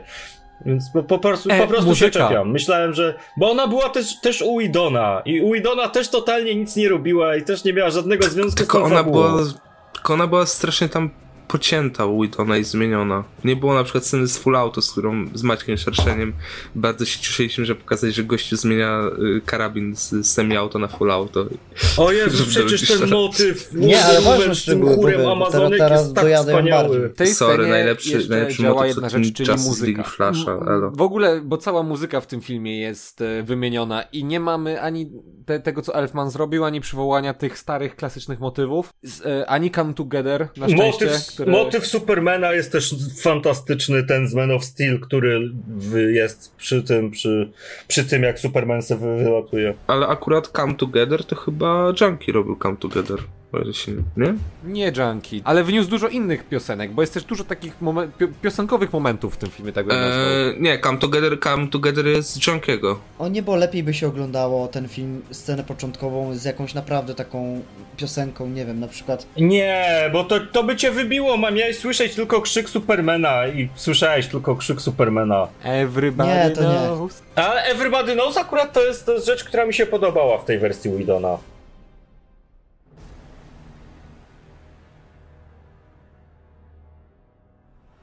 Mi się podobało jak pewna osoba śpiewała Everybody Knows na seansie.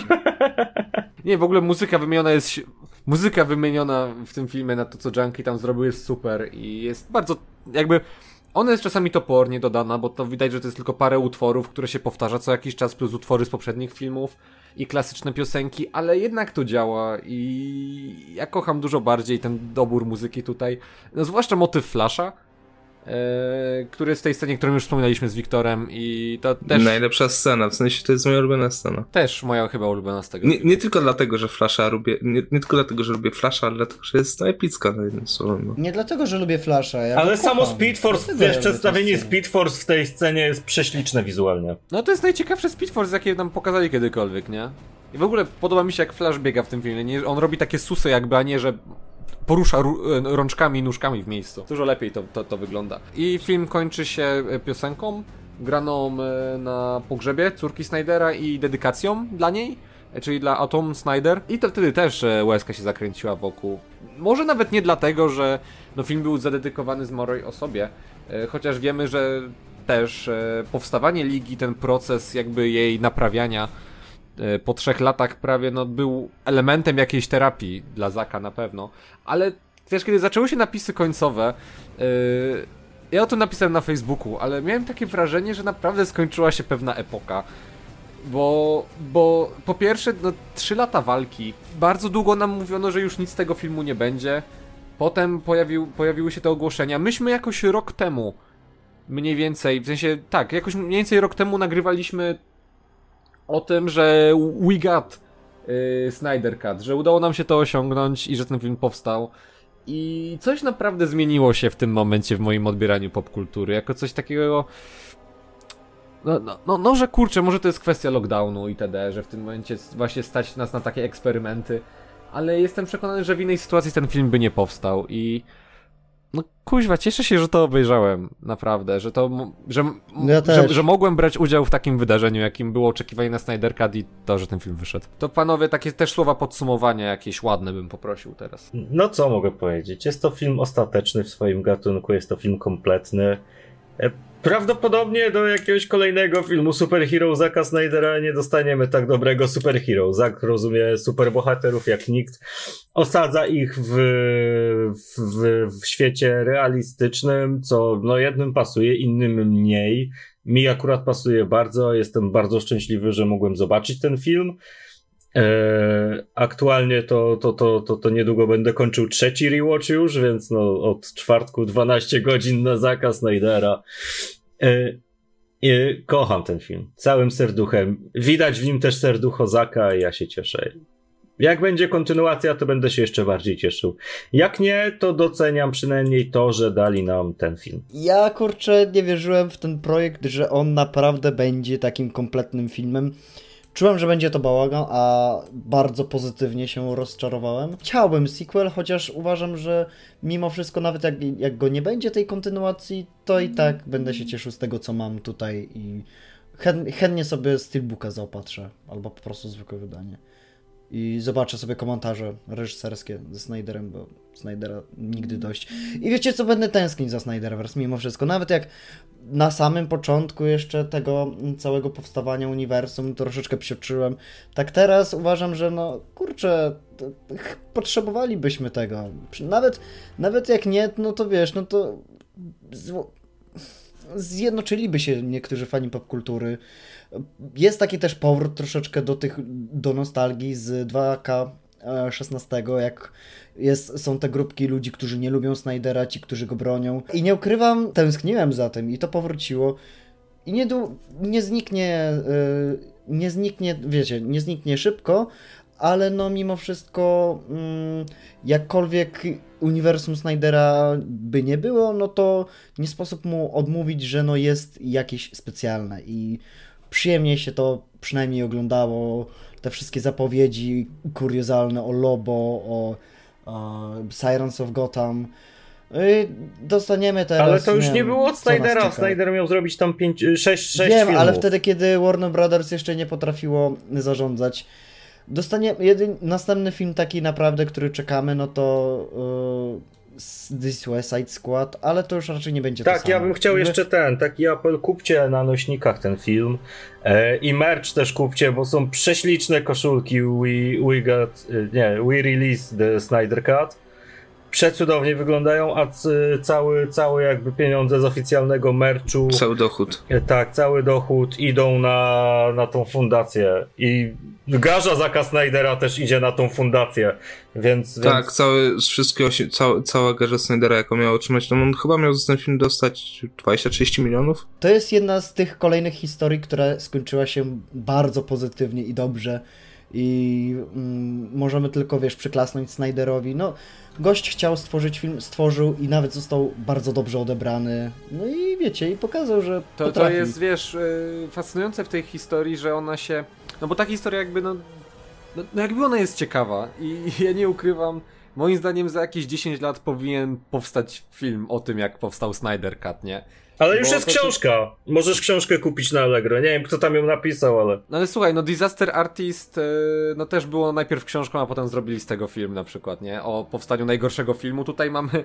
No niektórzy powiedzą najlepszego filmu, ale generalnie, no to jak to Max zawsze podkreśla, no kuźwa, ludzie zrobili film z hashtagów. Naprawdę to jest ten moment, w którym cała... E, wszyscy odbiorcy popkultury jakby się zjednoczyli, nie? Żeby ten film powstał i dlatego ta historia nadaje się na osobny film.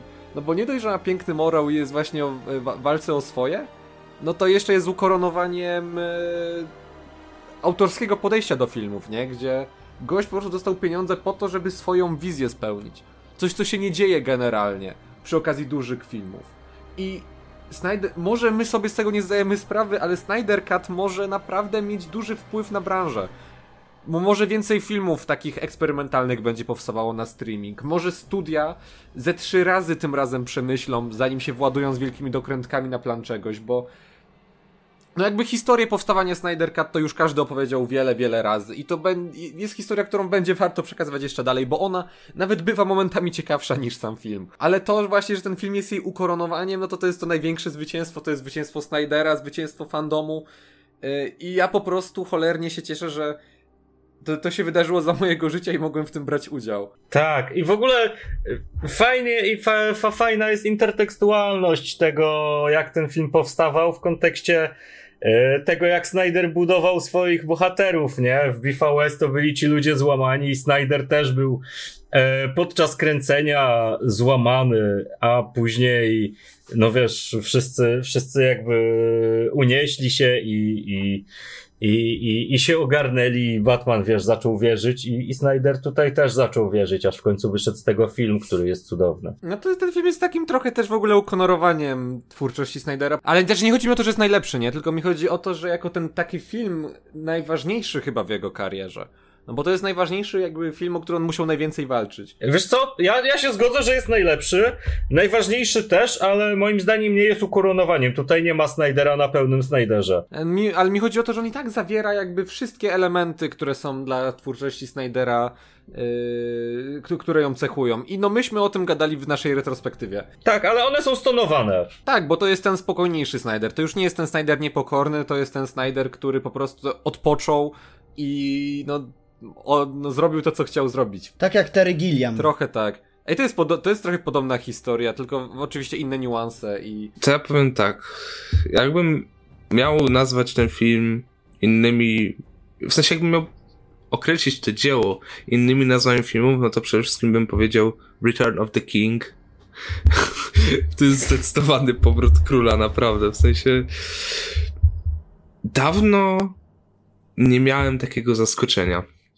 Spodziewałem się, że mi się spodoba, bo DC, ale nie spodziewałem się, że aż tak. Kurczę, naprawdę przyjemnie mi się to oglądało. No, miałem też takie uczucie, że kurde, 4 godziny to za długo, coś, nie? Tak naprawdę cały seans, mimo że momentami uznawałem coś za nudzące, że przez 10 minut jest ale to długo ciągną, to potem na koniec się okazało, że kurde, jednak to nie miało znaczenia, bo było warto i jakby była ocena 10,5, to bym dał 10,5, bo naprawdę tak bardzo mi się... To daj 10 z serduszkiem. Daj Dałem 10 z serduszkiem, ale tak bardzo mi się ten film spodobał, już nie tylko dlatego, że to jest DC, bo jakby to było jakby to był na przykład film spoza DC, że, że w ogóle Batman, Superman, Flash i reszta bohaterów są outside the universe, to ten film by tak samo działał. Bo to nic nie zmienia, bo ten film sam sobą się broni. Stoi na własnych nogach. No, to, że oczywiście ma tam parę rzeczy, które się gryzą, tak jak już tam Paweł na przykład yy, mówił o tej scenie jednej, że zapomniałem, czekaj, jaka to była? Teraz Wonder Woman. A, no, no to, no to, no to, to, to tak naprawdę nic nie zmienia i tylko jakby to daje charakteru temu filmowi, tym postaciom i ten film bardzo perfekcyjnie robi wiele rzeczy. A to, że ludziom się nie podoba, to oczywiste, że się nie podoba, wiadomo. No są tacy ludzie, którzy mówią, hehe, Snyder robi film, no to trzeba bojkotować i śmiać, nawet jeśli nie wyszedł, nie? Generalnie się większości ludzi jednak podoba. Tak, ale to najlepsze widziałem tylko w Polsce może ze 4-5 negatywnych opinii takich krytyków, takich prawdziwych krytyków, a reszta to same pozytywne. W sensie, serio, na świecie też. Chyba, że Snyder usuwał. tak, Snyder usuwał. Nie, ale uwielbiam, uwielbiam w ogóle tę plotę ze Snyder botami, tak tylko. W sensie? Co? co? To, to, ja tego nie słyszałem. To potem, to potem. Bardzo dużej ilości osób ten film się spodobał, co widać. I ja naprawdę uważam, że jeśli Warner nie zrobi kontynuacji, bo to, że Ray Fisher powiedział, że on już nie będzie współpracował z Warnerem, to jedno, ale powiedział, że jeśli Zack Snyder będzie robił Justice League 2 i 3, no to on wróci na ten projekt. I ja się zastanawiam tak, co będzie gorsze, czy jeśli Warner postanowi, że nie wypuści tych sequelów, czy jeśli postanowi, że je wypuści, ale będą miały bardzo mały budżet. I co by było raczej prawdopodobniejsze bardziej, ale, ale to już takie gdybanie na kiedy indziej, bo to już też czasu nie będę zabierał.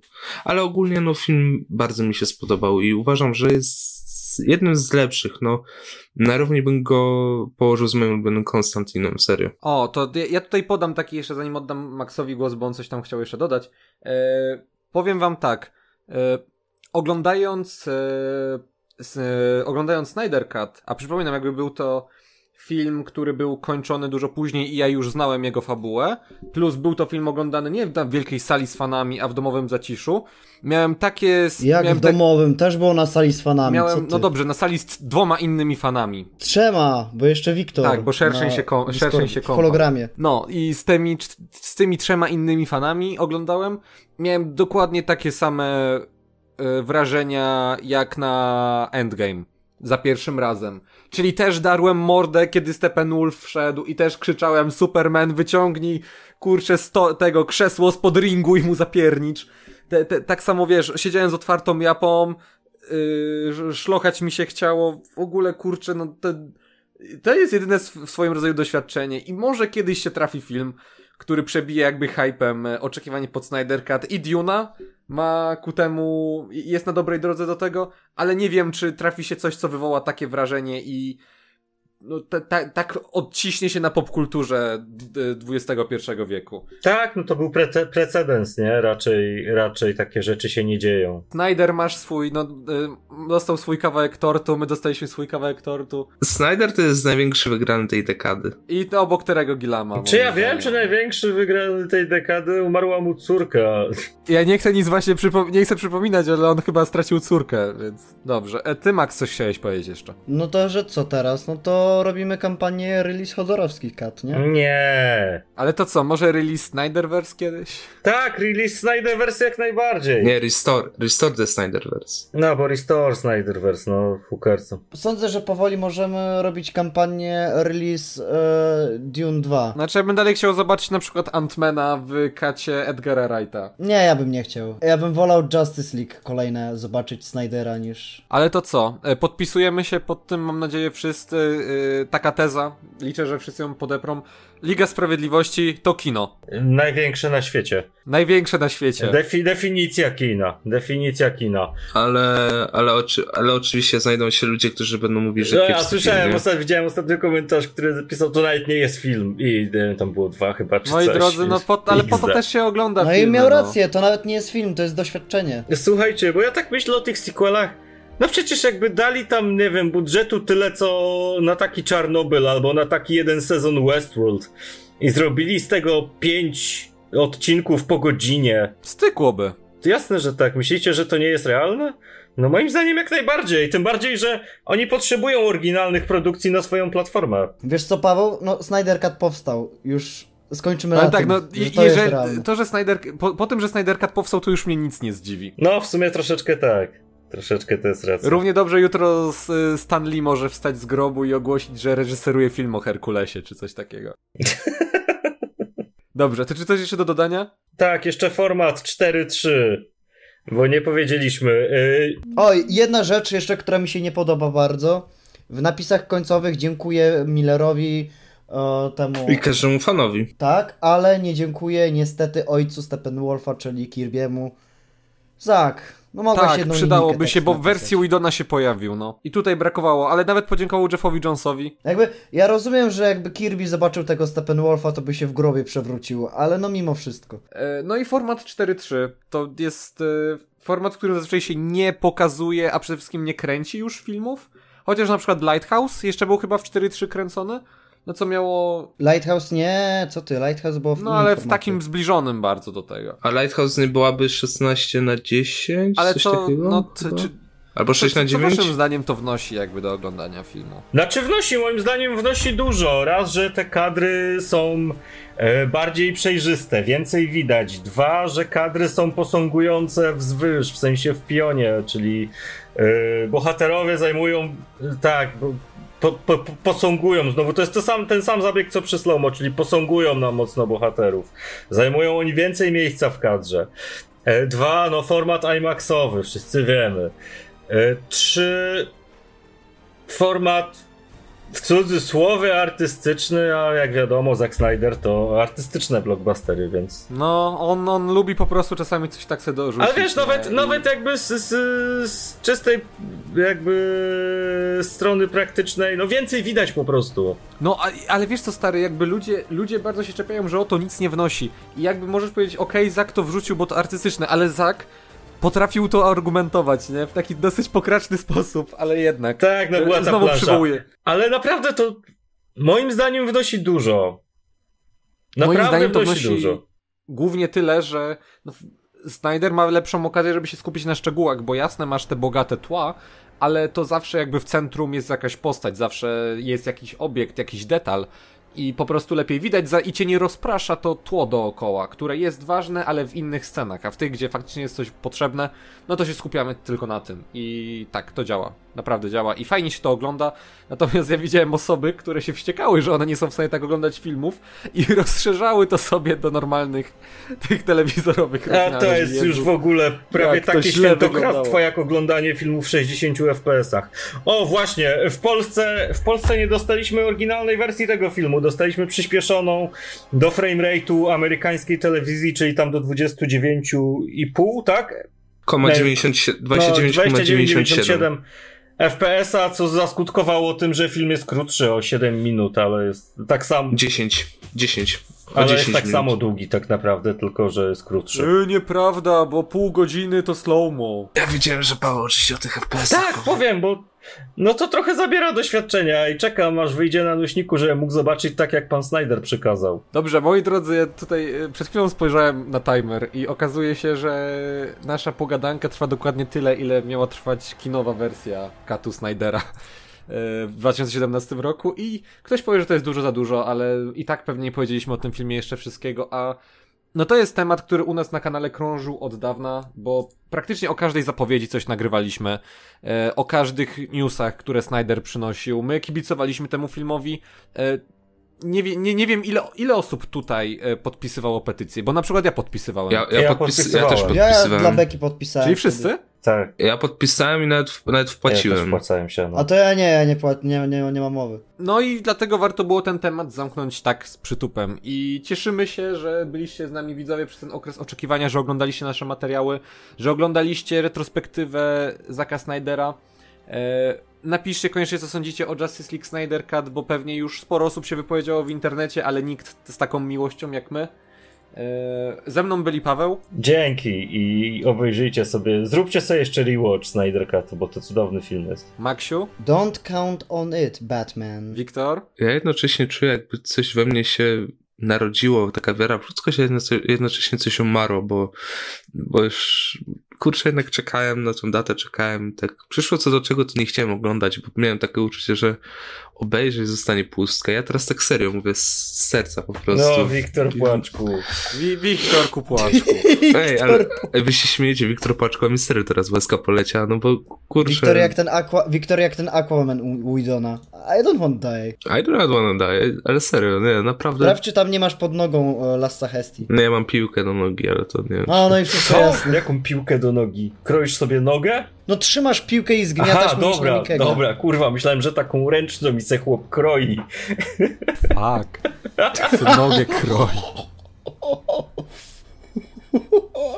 Chłopco se nogi ukroił. Dobrze, to ja to podsumu e, podsumuję, bo nie, nie, nie da się tego podsumować inaczej niż e, cytatem z filmu.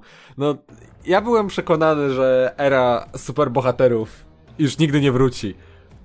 No ale powróciła. Udało się. Dzięki Zak. Dzięki widzowie. We release the Snyder Cut. Kurwa, sekwencja otwierająca pierwszego lotra. Nie! Gin! Nie, kurwa, łapę odciął chłop z pierścieniem. O kur... Ale pierwszej leci do kolejnego chłopa. Ale dostał.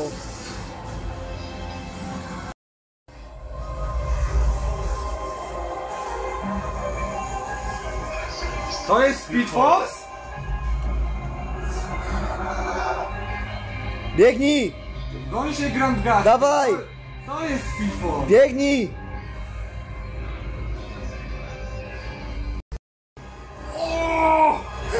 Jest i on!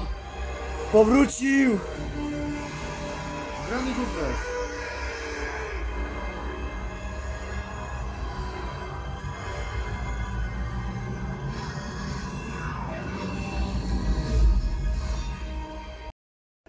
Zajebiste! Nie! Co? To nie Widon zrobił? A nie, Nie. dobra, dobra, przyjdzie. Nie ma to jak robić out of screen. Dobra. Jest, dobra, uratowali, jest!